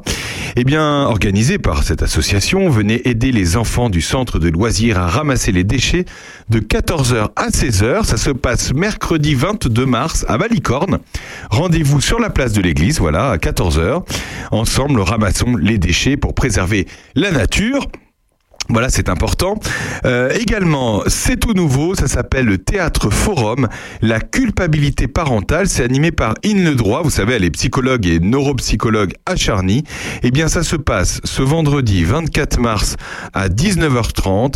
C'est ouvert à tous, la participation est libre et c'est sur réservation. Donc c'est important, il faut réserver. Donc appelez le centre de loisirs de Prunois pour réserver. La culpabilité parentale. Voilà, ça, ça va être un bon rendez-vous. C'est le 24 mars à 19h30. D'autres euh, petites euh, infos notamment, euh, un gros coucou amical à l'Assemblée euh, générale de Cap-Saint-Martin qui va avoir lieu cet après-midi 18 mars à 16h à la salle des fêtes de Saint-Martin-sur-Ouane. Voilà, donc allez les soutenir, allez participer à cette Assemblée générale qui se tiendra donc cet après-midi à Saint-Martin.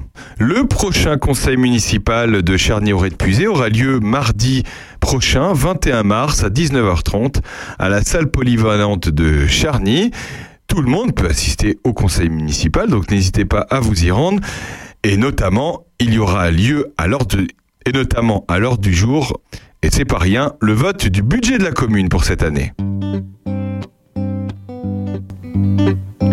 A tout de suite après Alain Souchon.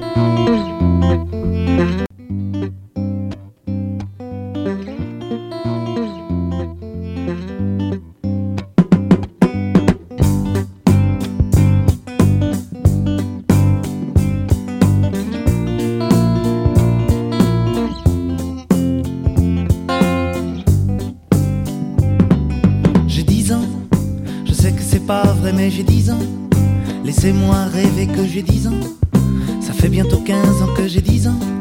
Ça paraît bizarre, mais si tu me crois pas, hey, tard ta gueule à la récré.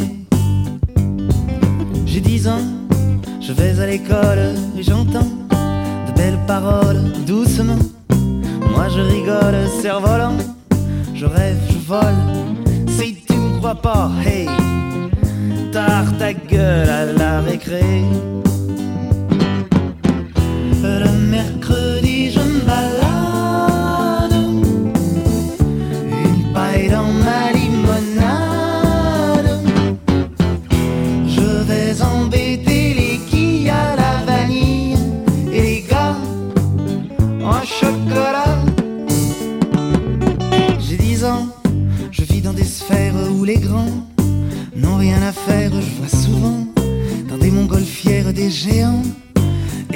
Si tu me crois pas, hey, tard ta gueule à la récré. J'ai dix ans, des billes plein mes poches, j'ai dix ans. Les filles, c'est les cloches, j'ai dix ans. Laissez-moi rêver que j'ai dix ans. Si tu me crois pas, hey, tard ta gueule à la récré. Bien caché dans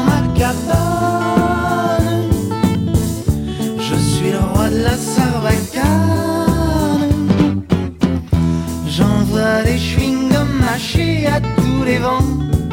J'ai des prix chez le marchand. J'ai dix ans, je sais que c'est pas vrai, mais j'ai dix ans. Laissez-moi rêver que j'ai dix ans. Ça fait bientôt 15 ans que j'ai dix ans. Ça paraît bizarre, mais si tu me crois pas, hey, tard ta gueule à la récré. Crois pas, hey, tard ta gueule à la récré. Si tu me crois pas, tard ta gueule à la récré. Tard ta gueule.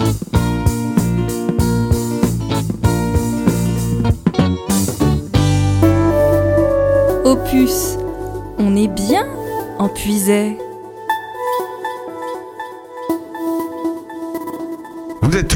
Dans l'art intelligente. Merci beaucoup d'être avec nous. Merci de votre fidélité.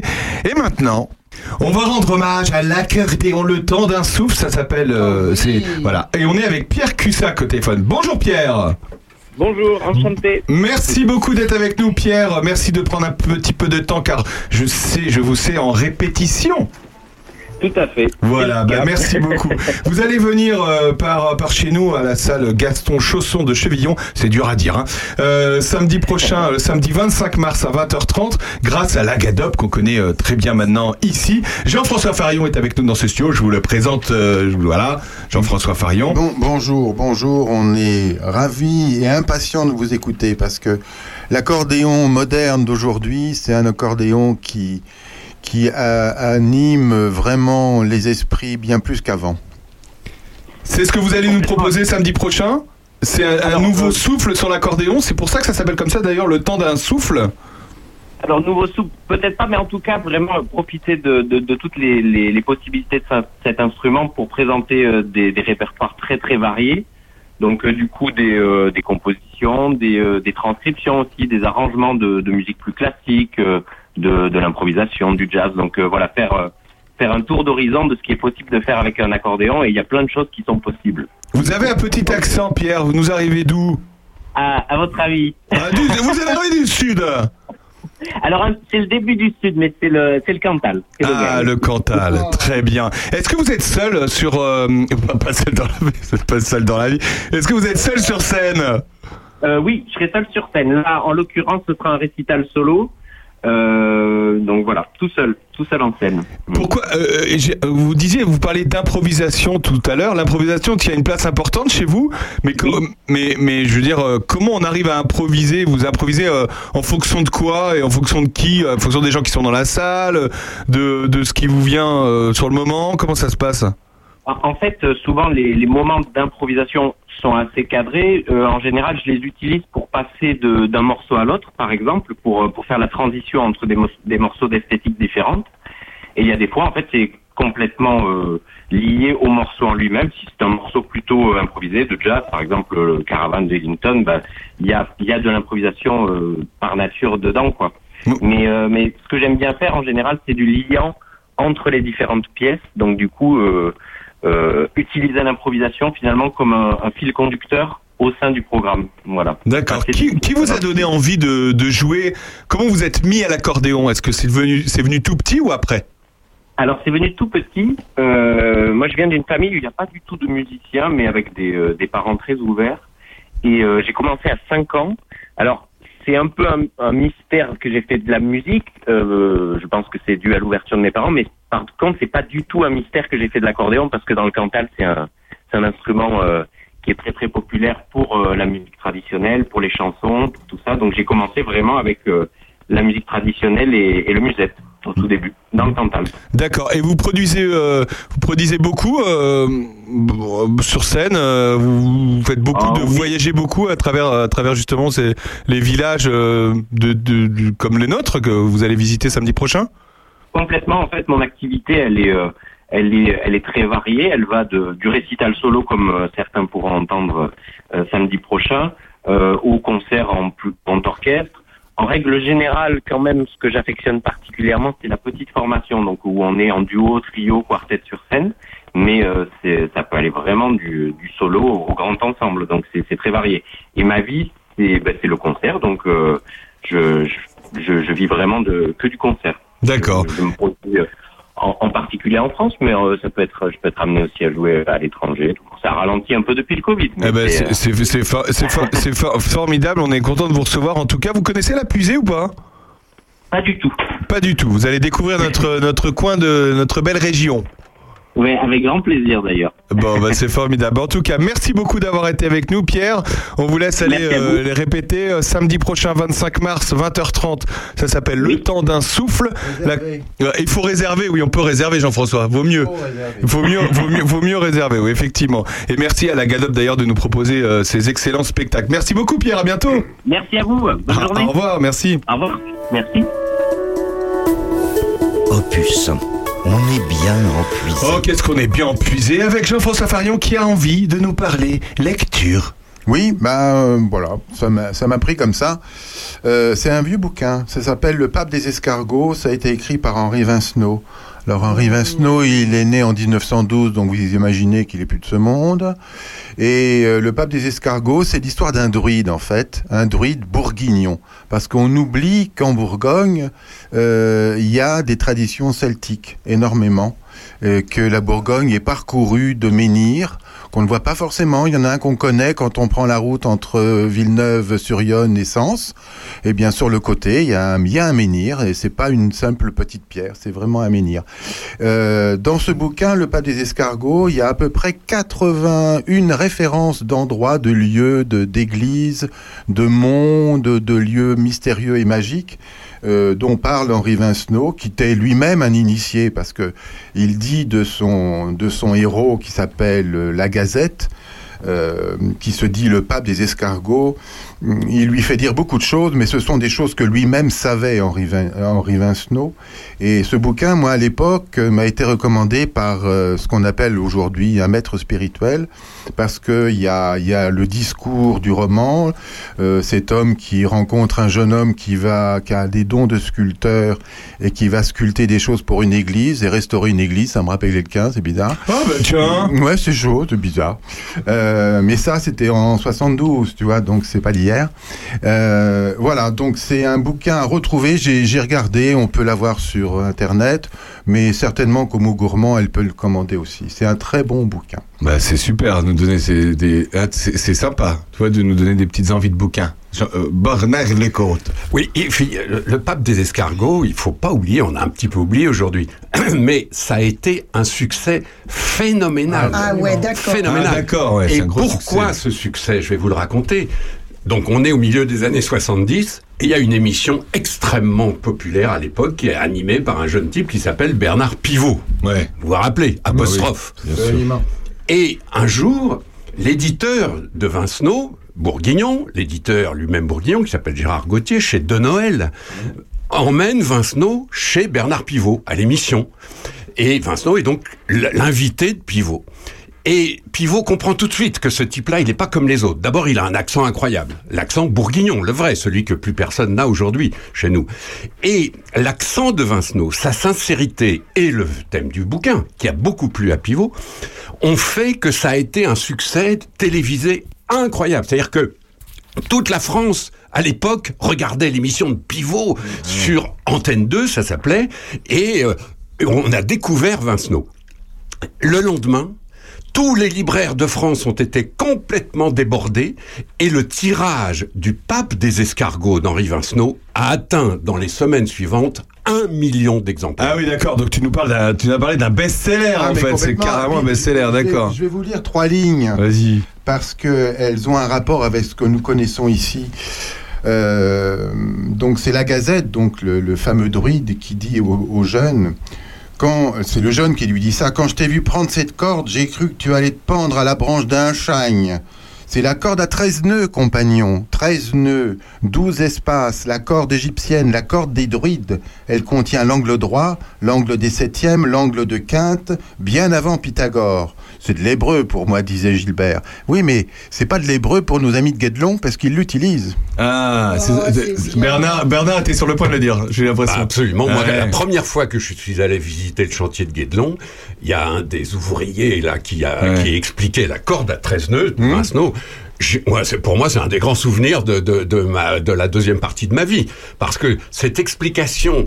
Comment on construit un château avec la corde à 13 nœuds, c'est extraordinaire. Tous, ceux qui m'entendent, qui ne sont pas encore allés à Guédelon, allez au chantier médiéval de Guédelon, rien que pour ça, rien que pour l'explication de la corde à 13 nœuds, parce que comme chacun sait, au moment où on construisait ces châteaux-là, à l'époque, donc début du XIIIe siècle, il n'y avait pas de maître, il n'y avait pas tout ça. Alors on faisait comment? Eh ben, il y avait cette fameuse Voilà. corde à 13 nœuds, et je vous jure que l'explication de la corde à 13 nœuds, ça vaut le voyage. Et ça remonte aux Égyptiens.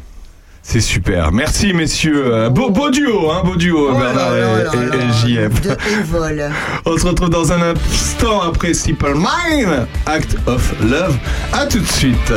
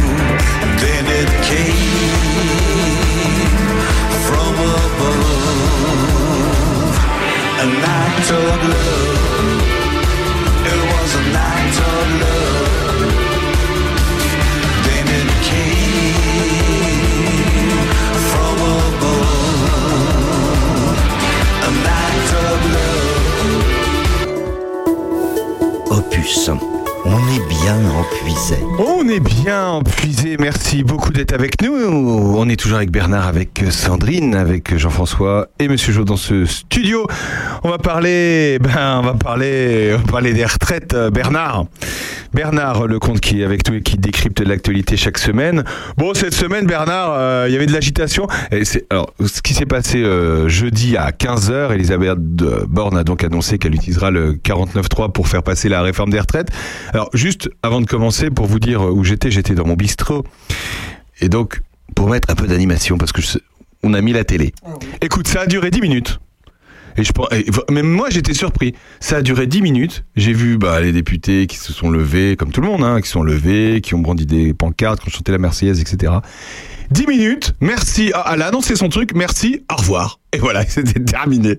J'ai jamais vu une séance de. ça- on n'a jamais vu ça, Bernard. On n'a jamais vu ça. Le discours d'Elisabeth Borne a duré 7 minutes. Ouais, 7 minutes C'est incroyable. Mais il faut dire qu'elle n'avait pas grand-chose à dire non plus, puisque, rappelons quand même les faits. Elle arrive à l'Assemblée nationale jusqu'à une heure avant. Personne ne savait si elle allait proposer un vote au, au groupe parlementaire, normalement, ou si elle allait enjamber tout ça en euh, présentant le 49-3. Pourquoi tu dis que personne ne savait? On a Parce reçu des que- notifications sur notre téléphone juste avant qu'elle rentre dans l'Assemblée en disant Emmanuel Macron va. va J'ai dit une heure avant. Ouais, une heure avant. Une heure avant, Ah, personne ne avant. savait. Donc juste avant, ouais, juste Voilà. avant qu'elle rentre. Tu veux Pourquoi euh, C'est ça le, le fait, si on s'en s'en tient au fait. Jusque-là, Elisabeth Borne, Premier ministre, et Emmanuel Macron, président de la République, pensaient réellement qu'ils allaient aller jusqu'au vote normal. Parce qu'ils n'avaient pas encore réalisé que le groupe LR, donc la droite classique, comme on disait naguère, le groupe LR, donc euh, dirigé par euh, Éric Ciotti, c'est le président du parti, et puis Marlex, Olivier Marlex, qui est le président du groupe LR. Et ils pensaient tous que quand même, à part un ou deux, le groupe LR allait voter la réforme. Pourquoi le pensait-il Parce que tout simplement, les LR ont toujours été pour la retraite à 65 ans. Donc, il se disait, à part un ou deux marginaux, le groupe LR, il va voter, puisque nous, c'est même pas 65 ans, c'est tombé à 64. Et donc, tout le monde pensait que les LR allaient voter, finalement, ce- cette, cette réforme. Et ils n'avaient pas réfléchi à un truc. C'est que les députés LR, ils sont élus par qui et comment Ils sont élus contre des députés Macron, contre des candidats Macron. La plupart de ces députés-là ont été élus contre Macron. Et donc ils étaient tous pris par une logique un peu compliquée et assez contradictoire, c'est-à-dire que ou bien effectivement ils étaient fidèles à leur programme d'il y a encore quelques mois qui disait retraite à, à 65 ans. Ou bien ils disaient mais attendez, nous on n'est pas là pour cirer les bottes de Macron et pour lui permettre de franchir cette épreuve compliquée. Moi, j'essaye de me mettre à la place des groupes LR, parce que là, les, les députés LR, ils en prennent plein la gueule ce matin. Euh, J'ai écouté un peu les radios, les télés ce matin. Euh, Tout le monde dit c'est de leur faute, ils sont pas cohérents, ils, ils sont pour 65 une fois, et là, ils lâchent euh, le gouvernement parce que c'est 64. En réalité, j'essaye de me mettre à la place d'un député LR qui a fait toute sa campagne contre un candidat Macron et qui aujourd'hui est, grâce à, s- à- à son opposition à Macron qu'il est député LR. Donc il y a une logique là-dedans. Je suis pas en train de les défendre. J'essaye encore une fois d'expliquer les choses. Le résultat, en tout cas, c'est que hier après-midi, hier- avant-hier après-midi, jeudi, euh, les, les- les- Macron et Borne et, et d'autres qui s'étaient réunis à l'Élysée ont fait les comptes et se sont dit on va pas y arriver. Donc la réforme va être rejetée par le par l'Assemblée nationale. Ce qui, pour Macron, qui essaye de vendre cette réforme depuis six ans, aurait été un échec absolument colossal. Et donc, pour éviter cet échec absolument colossal, ils ont décidé de passer en force et d'utiliser ce qu'on appelle le 49.3. Il faut rappeler en deux mots, ce qu'on appelle le 49.3, c'est un article de la Constitution qui a été instauré par le général de Gaulle, hein, et qui a été, n'oublions pas ça au passage, ratifié par 90% des Français. À l'époque, il y a eu un référendum. Ah oui. Ah bah oui, Sur le 49.3. sur la Constitution. Ouais, sur la, la Constitution, a été adoptée par le peuple français à une immense majorité. Ils ont peut-être Euh, pas fait attention au 49.3. Mais si, parce que le 49.3 a une logique très simple. Sinon, la gauche aurait pas arrêté de... La gauche l'a employé à chaque fois qu'il y avait une majorité relative. En l'occurrence, sous Mitterrand, quand Rocard est devenu Premier ministre, il y avait une majorité relative. Et une majorité relative, on le voit bien en ce moment, c'est compliqué à gérer. Parce que s'il y a une vraie opposition ou s'il faut tracter, euh, faire des tractations et des négociations, on ne sait jamais où on va. Majorité relative, c'est compliqué à gérer. Et De Gaulle avait prévu, dans le cadre d'un régime présidentiel ou quasi présidentiel comme celui de la Ve République, il faut pas qu'un projet de loi important puisse être bloqué par des petites magouilles de majorité relative. C'est pour ça que De Gaulle avait dit il y a une chance. Si vraiment ça coince, le 49.3 permet en effet de faire passer le truc, sauf à ce que toutes les oppositions au texte se regroupent pour faire tomber le gouvernement. Mais donc c'était le 49.3, c'est une espèce de quitte au double constitutionnel et évidemment, faut le rappeler, parfaitement légal. Hein. Faut pas, faut pas dire que le 49.3 euh, n'est pas légal. Non, bien sûr, bien sûr. Est-ce que vous avez souvenir, Bernard Est-ce que tu as souvenir, Sandrine ou Jean-François ou Monsieur Jo Est-ce que vous avez souvenir que à chaque fois que le 49.3 était utilisé dans ce pays, il y a eu des répliques comme ça où la population qui était con- ça a souvent été utilisé pour ça a été utilisé pour la force de dis- dissuasion nucléaire, souvent de fois pour des lois finances en fait. Oui, Donc, mais, mais jamais pour une réforme comme telle. Si, si, la CSG. Et les gens sont descendus dans la rue? Ah non. Bah alors. Mais non, parce que non mais les- et on- j'ai l'impression que c'est la première fois que le 49. D'ailleurs, pour beaucoup, certains le découvrent. Je suis sûr qu'il y a plein de, de- de personnes qui découvrent qu'aujourd'hui on peut faire passer une loi sans passer par euh, par le vote des députés. Alors, non, on peut pas dire ça non plus. C'est Ah bah, parce que bah, c'est quand même le vote des députés qui fait que en- en- de- le 49.3 leur permet de renverser le gouvernement. C'est quand même le vote des députés aussi. Bah là, le vote C'est les des mêmes députés n'a députés. servi à rien. Les, les- Bah, on va les- voir. les députés n'ont pas voté on va- pour la on réforme. va voir lundi. On va voir lundi. Mais là, aujourd'hui, et quand tu dis que euh, c'est c'est un, en fait, c'est un gâchis, c'est un gâchis incroyable. Depuis, voilà. C'est un, un gâchis euh, général. Alors c'est peut-être ça la différence avec l'époque Rocard. Et encore une fois, je souligne quand même, la CSG, c'était une, c'était une réforme extrêmement importante, qui touchait aussi à notre argent, à nos impôts, etc. Et la CSG, elle est passée grâce au 49.3. Aujourd'hui, c'est curieux les statistiques. Le, le- le- la décision d'E- d'Elisabeth Borne de jeudi après-midi, c'est la centième fois que le 49.3 est utilisé de, sous la Ve République. Donc c'est pas une découverte non plus quand même. Sauf que ce qui change et ce qui fait que cette affaire est un gâchis incroyable, c'est qu'à l'époque, on cite souvent Michel Rocard, évidemment. Michel Rocard, Premier ministre de François Mitterrand, bien sûr. Mais à l'époque, c'est, la classe politique, gauche et droite confondues, n'était pas aussi nulle, pardon de ce, qualificatif qui me vient spontanément à l'esprit. Rendez-vous compte que Emmanuel Macron a décidé il y a six ans qu'il fallait euh, réformer les retraites. Alors, su- sur la décision, personne ne- ne- n'est franchement contre. Il faut bien à un moment euh, faire en sorte que les gens touchent leur retraite. Pour ça, on sait bien qu'aujourd'hui, ben, il y a de moins en moins de jeunes et de plus en plus de vieux. Donc pour que les vieux continuent dans l'avenir à toucher leur argent, ben, il faut bien compenser d'une façon ou d'une autre le fait qu'il y a de moins en moins de jeunes pour payer. Alors, il y a plusieurs formules. La formule la plus raisonnable, évidemment, c'est de travailler plus. Euh, Les autres formules, c'est simple. Augmenter les, impôts ou diminuer les cotisations. Ça, c'est une équation qui est d'une simplicité biblique. Un enfant de 10 ans peut comprendre ça. Mais à partir de là, tout ça s'est écrit depuis 6 ans. Et comment se fait-il aujourd'hui qu'il aura fallu 6 ans à Emmanuel Macron et à ces divers gouvernements pour faire passer, ou, pas, on ne sait pas encore, cette loi. Bien entendu, quand on vous dit vous allez travailler deux ans de plus, c'est parfaitement normal. Je veux dire, les Français sont pas des crétins. Euh, Quand, si on me dit moi tu vas travailler deux ans de plus, je dis bah si je peux éviter, euh, excusez-moi, mais euh, je ne vois pas pourquoi je travaillerais deux ans de plus. Donc c'est tout à fait naturel que les Français de gauche, de droite et d'extrême droite soient à peu près tous contre cette loi. C'est complètement normal. Encore une fois, les, gens sont pas des, des gens compliqués, tordus, euh, qui, qui, qui tirent des fusils à deux coups. Mais là, j'ai l'impression, Bernard, au-delà de ça, là, ce qui révolte euh, le- une grosse partie de la population, c'est le fait d'avoir passé et d'avoir utilisé le 49.3. C'est c'est même là, au-delà de la réforme de la retraite, c'est le fait d'avoir imposé les choses.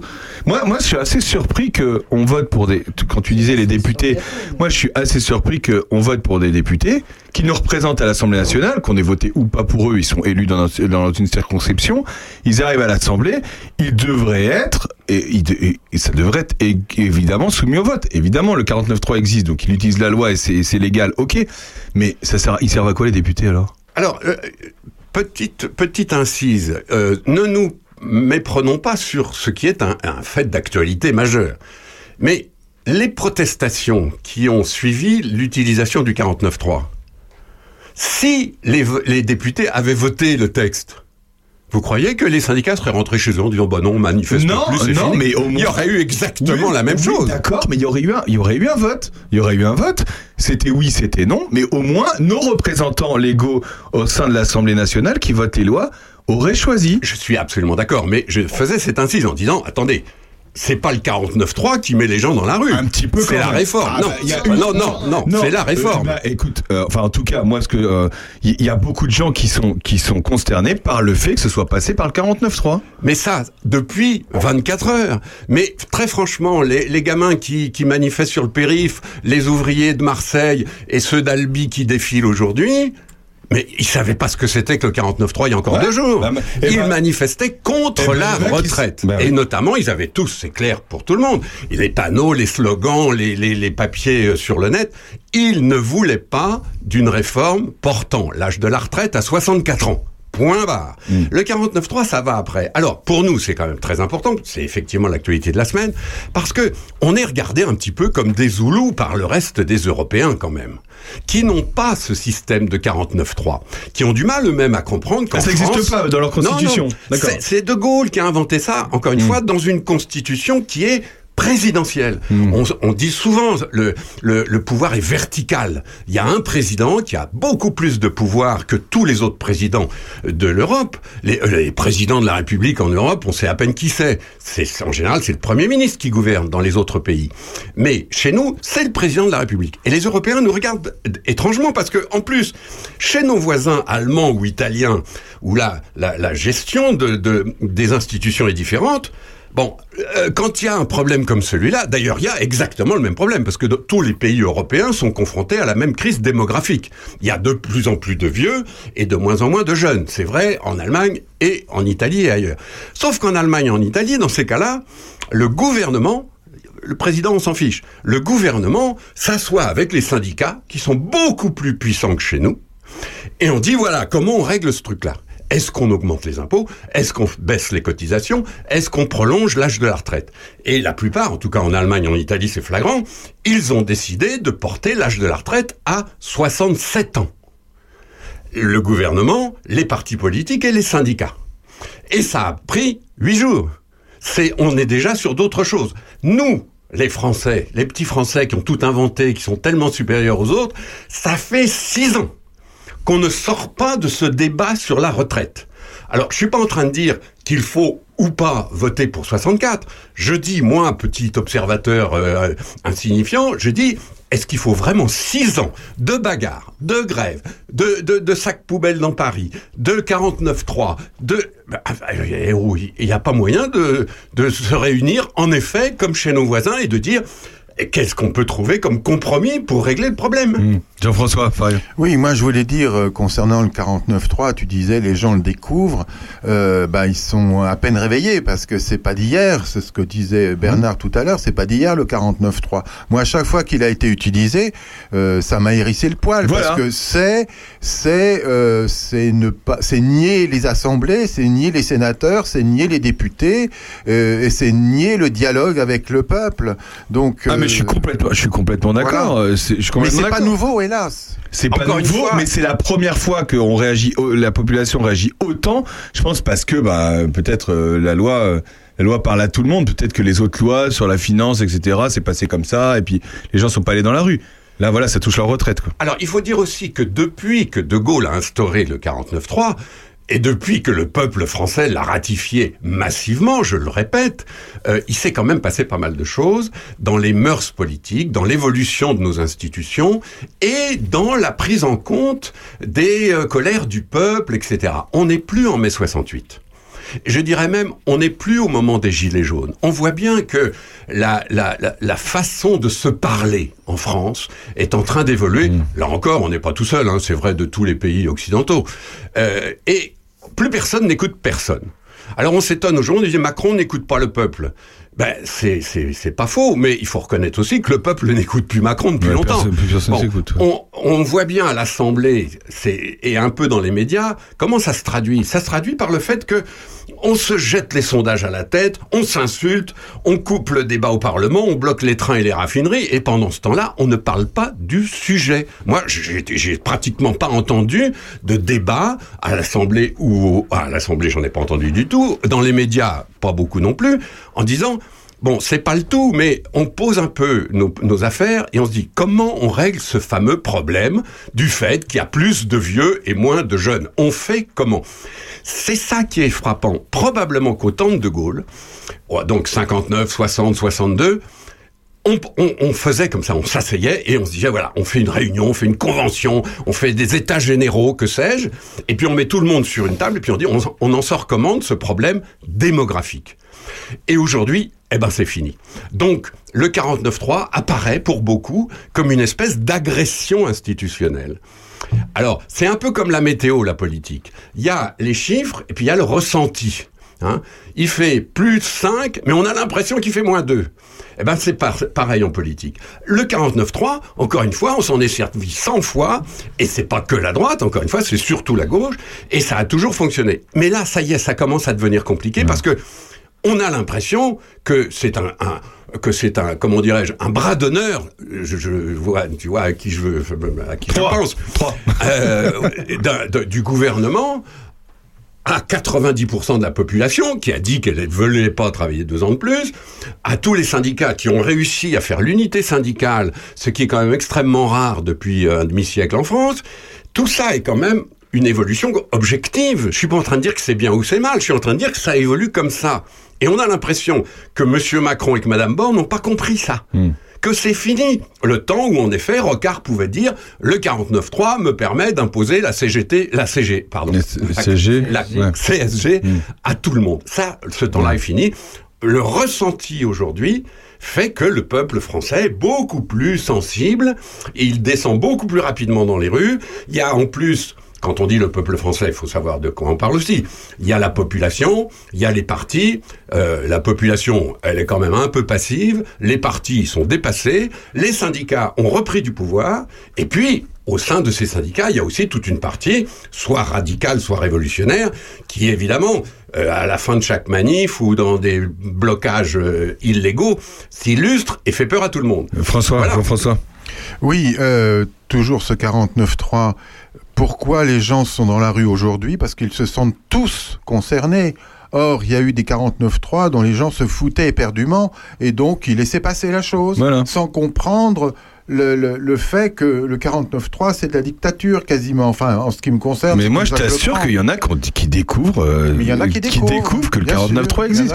Et c'est vrai que ça paraît antidémocratique, alors qu'en fait, ça, euh, c'est, c'est, c'est, c'est- euh, ça, ça l'est pas puisque c'est dans la Constitution, donc Oui, c'est, la, démocratie quand même. Une constitution Bon, qui a été fabriquée pour le général de Gaulle et uniquement pour le général de Gaulle. Seul. Et par le général de Et Gaulle. par le général mais, de Gaulle Mais, seul. encore une fois, Jean-François, je précise, constitution ratifiée par 90% Ouais, bien sûr. du peuple français. Bien sûr. Sandrine, Sandrine, qui a pas pris la parole encore. Euh, non, mais c'est intéressant parce Bien que sûr. ce qui veut dire que cette constitution est obsolète et qu'il est temps de, de- faire, autre de faire le chantier d'une nouvelle constitution. Non, mais vraiment, encore une fois, j'insiste, hein, je suis désolé, hein, mais j'insiste sur le fait que on, on, on élit des, des- il y a des élus et ils sont là, ils nous représentent.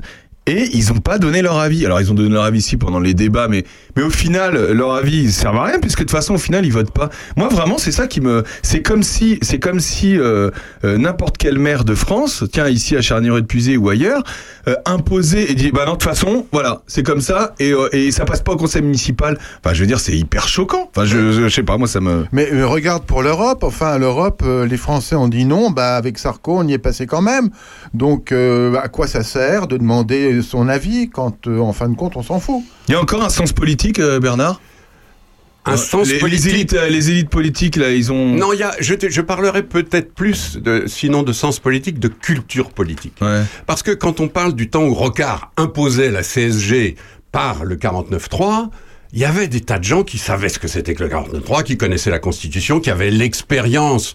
Il faut dire qu'à l'époque, euh, pardon, c'est pas un détail. À l'époque, les députés et les sénateurs étaient presque tous maires ou conseillers généraux. Et donc, ils avaient tous un pied dans le terroir. Ils avaient un maintenant. contact quotidien avec leurs électeurs locaux et ça faisait des grands politiques. C'est pas un hasard, vous savez, si aujourd'hui euh, les, les- les grands de la toute dernière génération sont pas au Parlement. Euh, François Barouin, euh, Alain Juppé, euh, Laurent Vauquier, tous ces vrai. gens de la droite classique. Euh, Édouard Philippe encore maintenant. Édouard Philippe, Xavier Bertrand, Ouais. tous ceux qui représentent la droite classique aujourd'hui, ils sont pas au Parlement. C'est vrai. Alors, il y a un vrai problème avec ce fameux, cette fameuse interdiction du cumul des mandats. Je pense, moi, euh, alors je peux me tromper, hein, je ne suis qu'un observateur, mais je pense qu'on va en reparler de cette affaire. Parce que Macron a l'intention, avant la fin de son deuxième mandat, de poser des questions institutionnelles. Euh, euh, Aurélien, on en avait parlé la semaine dernière. Je disais en rigolant, quand un, un gouvernement est embêté, il passe au sociétal et à l'institutionnel parce que ça coûte pas un rond. Bon, euh, ça nous attend aussi. Et donc on va voir pointer, j'en suis sûr, une, une- un projet de, de, de, de réforme institutionnelle où le 49.3 va être dans le collimateur. Quand tu dis qu'on peut pas cumuler, on peut cumuler. Un conseiller départemental peut être euh, sénateur, un sénateur. Enfin, tu peux cumuler quand même, hein.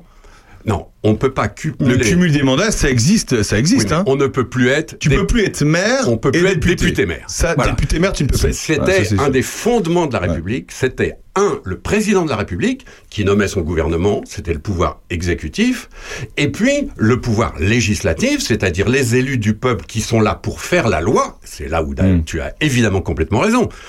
Ils sont là pour faire la loi, les élus du peuple. Sauf que les élus du peuple, à l'époque de Rocard, Mitterrand, etc., ils étaient presque tous députés maires, c'est-à-dire qu'ils avaient un pied à Paris pour voter les lois, et puis un pied euh, dans leur ter- terroir, dans leur ville, pour comprendre un petit peu ce que sont les gens, etc. Ça, ça a un peu disparu du Ah bah, paysage, et c'est extrêmement désolant. Je suis d'accord. Et puis alors, faut pas oublier une chose, c'est que au-delà de nos élus qui font ou qui ne font pas, c'est l'Europe qui décide, et l'Europe, c'est pas des élus, c'est des gens qui sont dans des bureaux euh, qu'on ne connaît pas et qui font un peu ce qu'ils veulent. Alors c'est du chantage entre pays. Je, connais un peu la chose parce que j'ai une amie qui est à l'Europe et qui est vétérinaire. Et quand elle crée des lois vétérinaires pour la France, eh bien elle est obligée de faire avec ce que la Yougoslavie veut ou, euh, ou la Roumanie. Enfin bref, c'est tout un chantage et, et ça nous passe complètement au-dessus. Alors moi, je- Fran- Jean-François, je suis obligé de, de corriger un tout petit peu parce que euh, aujourd'hui, justement, le problème euh, de, de, de la retraite, il se pose dans les 27 pays européens. Est-ce qu'on peut pas imaginer, dans un rêve fou, que tous ces gens-là se mettent d'accord pour une bonne réforme dans les 27 pays? Ben, parce que ça serait quand même plus malin, vu qu'aujourd'hui, les échanges, tu parlais de la Yougoslavie, c'est la Roumanie, euh, aujourd'hui, les échanges euh, sont tellement... Enfin, pour un jeune, il n'y a pas de frontière en Europe, quoi. Euh, moi, je me souviens... Enfin, mon fils, par exemple, lui, il ne fait pas la différence entre la Belgique, euh, la- la- la- l'Allemagne et la France, euh, et l'Italie, où il était encore il y a quelques années. Euh, aujourd'hui... Est-ce que ça serait pas une bonne chose que petit à petit de réunir ce qui va bien? Je disais, euh, les- les- le système de consultation syndicale en Allemagne, c'est une culture du compromis. Alors on- n'est jamais content parce qu'évidemment on fait un compromis, bah, on fait toujours un pas en avant, un pas en arrière, etc. Sauf que l'Allemagne ça marche comme ça. Et que en Allemagne, on passe pour des rigolos, hein, nous les Français, avec nos histoires de 49-3 et de réformes. En plus, on, on passe à 64, eux, ils sont à 67. Donc, euh, je pense moi que l'Europe, certes, est une grande bureaucratie qui gêne beaucoup, mais c'est aussi un parlement. Moi, j'ai assisté encore il n'y a pas si longtemps. J'étais allé faire une conférence à Strasbourg. Euh, ça fonctionne l'Europe en termes législatifs, en termes d'assemblée, en termes démocratiques. Ça marche. Alors oui, c'est aussi, oui, c'est aussi une bureaucratie terrifiante avec des normes, mais honnêtement, en France aussi. Hein. Franchement, Bernard, qu'est-ce qui va se Nous sommes le samedi 18 mars. Qu'est-ce qui va se passer lundi? C'est quoi une motion de censure et qu'est-ce qui peut se passer ou ne pas se passer lundi à l'Assemblée? Alors, dans l'esprit du 49.3, donc si en effet le gouvernement veut passer en force, le Parlement garde un droit majeur, c'était ça l'idée du général de Gaulle, le Parlement garde le droit de renverser le gouvernement. Ce droit, il est très simple, c'est un vote qui s'appelle une motion de censure, censure pour censurer, on comprend bien le mot, et il s'agit de censurer le gouvernement. Donc, il se peut que les oppositions qui sont contre le projet de loi se réunissent pour tous voter pour le renversement du gouvernement, en disant non, là, le gouvernement passe en force, il va trop loin, on veut pas, nous les représentants du peuple, on ne veut pas. Alors, on vote une motion de censure. Si la motion de censure est votée, eh ben, le gouvernement démissionne. Ah ouais Ah, il n'y a pas de doute. Ah, c'est comme ça non. que ça marche, Lundi direct, soir, lundi soir, on C'est aura déjà plus le arrivé. C'est déjà arrivé Mais Bien sûr. Combien de fois Une, fois. Oui, une fois. Mais quand même, ça existe. Et euh, le, le- si la motion de censure n'est pas votée, le texte qui en faisait le prétexte passe. Donc vous voyez l'enjeu. Si ça se trouve lundi soir, ou bien le gouvernement est renversé, ou bien la loi sur les retraites passe. Ça va dépendre d'un seul vote. Donc là, ils vont, ils vont le donner là, leur vote, les députés. Alors c'est là où il y a une inconnue.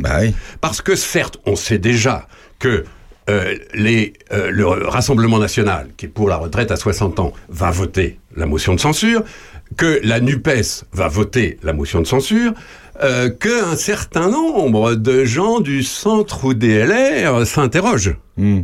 Et là encore, c'est la même chose. S'il y en a, je ne sais plus le chiffre exact, plus de 40 qui votent la motion de censure, le gouvernement tombe lundi.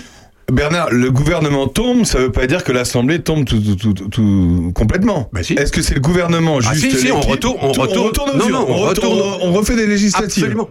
D'accord. Absolument. Il y en a peut-être qu'en rêve, pour le coup, pour ceux qui n'ont pas été Alors, élus. pardon, je vais un peu vite. Ouais, ouais, tu Je vas vais un peu vite, c'est pour parce ça, que je- La, la- la véritable raison, c'est que le gouvernement tombe. Mais ce qui est logique ensuite, c'est que le président de la République, il fait quoi? Son gouvernement est tombé. Est-ce qu'il le remplace? Oh, C'est une hypothèse aussi. Il le remplace par d'autres et puis il essaye de tenir. Il peut. Il peut. Mais la logique, c'est que si ça coince, on retourne aux urnes. C'est une dissolution et un vote. C'est ça la logique de la constitution de la Ve République. C'est ça que De Gaulle avait en tête. Alors encore une fois, à l'époque, tout le monde avait compris ça. Aujourd'hui, c'est plus la même chose. C'est plus compliqué, c'est plus tordu. Pourquoi je dis tordu? Parce que j'entendais encore hier un député LR expliquer que lui, bah, peut-être qu'il pourrait bien voter la motion de censure. Alors si LR vote la motion de censure, attention, hein, le gouvernement peut tomber en effet lundi soir. Mais attention, tu, tu parlais d'un élément, tu parlais d'une notion euh, tout à l'heure, au tout début de ton intervention. Tu disais aussi si on, le gouvernement est, on refait tout, on repart à zéro, on repart aux urnes, c'est-à-dire qu'il y en a qui vont perdre leur place et qui vont peut-être pas revenir. hein, Ah, ça c'est certain. Ah c'est certain, non mais c'est euh, ceux qui vont, en gros, ça va être, euh, il- D'ailleurs, Macron, Macron qui est décidément qui est, bazar. qui est incorrigible, mais qui a quand même un peu d'humour, avec un petit sourire dans son discours d'avant-hier, a dit Je vous rappelle que je suis le seul qui n'ait pas peur de perdre ma place. Il a dit ça. Et c'est vrai, puisque lui, il ne peut pas être renversé. C'est là aussi où De Gaulle avait construit cette constitution. Le gouvernement peut être renversé, pas le président. Pas le président. Le, le président, et, et- et il peut évidemment démissionner, mais ça, faut pas rêver. Il attend la fin de son mandat et là, il est réélu ou pas. La question pour Macron ne se pose pas, puisque lui, de toute façon, il aura fait ses deux mandats. Et encore une fois, la même constitution de la Ve République précise qu'on ne peut pas faire plus de deux mandats. Donc, de toute façon, Macron, dans quatre ans, il s'en va, quoi qu'il arrive. Ah bah dis donc, avec ça. Sandrine. Moi, j'aimerais qu'on me donne des nouvelles euh, d'Olivier Dussopt, s'il vous plaît. Ah Vous avez vu... Le ministre du Travail et de l'Emploi. tu, as, tu as vu avant-hier cette scène absolument terrifiante, Incroyable. magnifique. Il lui met la, il lui met la extraordinaire. main sur l'épaule. Dupont-Moretti, est derrière ouais. lui sur le banc du gouvernement. Le Dussopt, il Ah ouais. entend en direct sa, sa première ministre, son chef de gouvernement, sa patronne, dire on utilisera le 49.3 et il est blanc comme un Oh là là, c'est- Et là, Il on voit bien, il- il- il- il- c'est terrifiant. Et, et c'est Dupont-Moretti, l'homme de, du de l'autre jour, qui lui met... Il tape la main sur l'épaule. Qui lui met la main sur l'épaule. Entre parenthèses. En gros, ça va aller, quoi. Oui, entre parenthèses, euh, Dupont-Moretti, décidément, fait gaffe sur gaffe. Parce que Ouais. rien que ça, c'est une gaffe. Parce qu'il est en train de montrer que son ministre est quasiment au bord de, de, de, du- de- de la syncope. Donc, Dupont-Moretti, à mon avis, c'est un formidable avocat. C'est quand même décidément un, homme politique un peu curieux. Mais cette scène, elle est pathétique. Parce qu'on voit le ministre qui a été chargé de ça, qui s'est épuisé jour et nuit, et qui voit que ça ne marche pas. Il va falloir passer par le 49.3. Parce que, re- retour à notre tout début de conversation, du SOP comme borne, mais ils voulaient absolument pas le 49.3. C'était leur terreur. Et la terreur, là, paf, elle explose. Et on voit Olivier Dussopt, en effet, blanc comme un linge, en train de se dire, voilà, c'est foutu, j'ai plus qu'à me flinguer. Bon, merci Bernard pour ce décryptage. Merci Sandrine Manteau. Merci Jean-François Farion. On a bien. Mais belle émission, hein Ah, une belle émission. Merci Monsieur Jo. Merci. Merci. On se retrouve la semaine prochaine. Jean-François, tu reviens? Oui, je vais vous parler de je sais pas quoi encore, on verra. obligé. Il va relire un nouveau livre. Merci Bernard Lecomte. Merci. Grand Bernard qui est avec nous chaque semaine pour décrypter l'actualité. À la semaine prochaine. Bon week-end à tous, bonne semaine si vous nous écoutez euh, pendant la semaine. Bon apéro et à la semaine prochaine.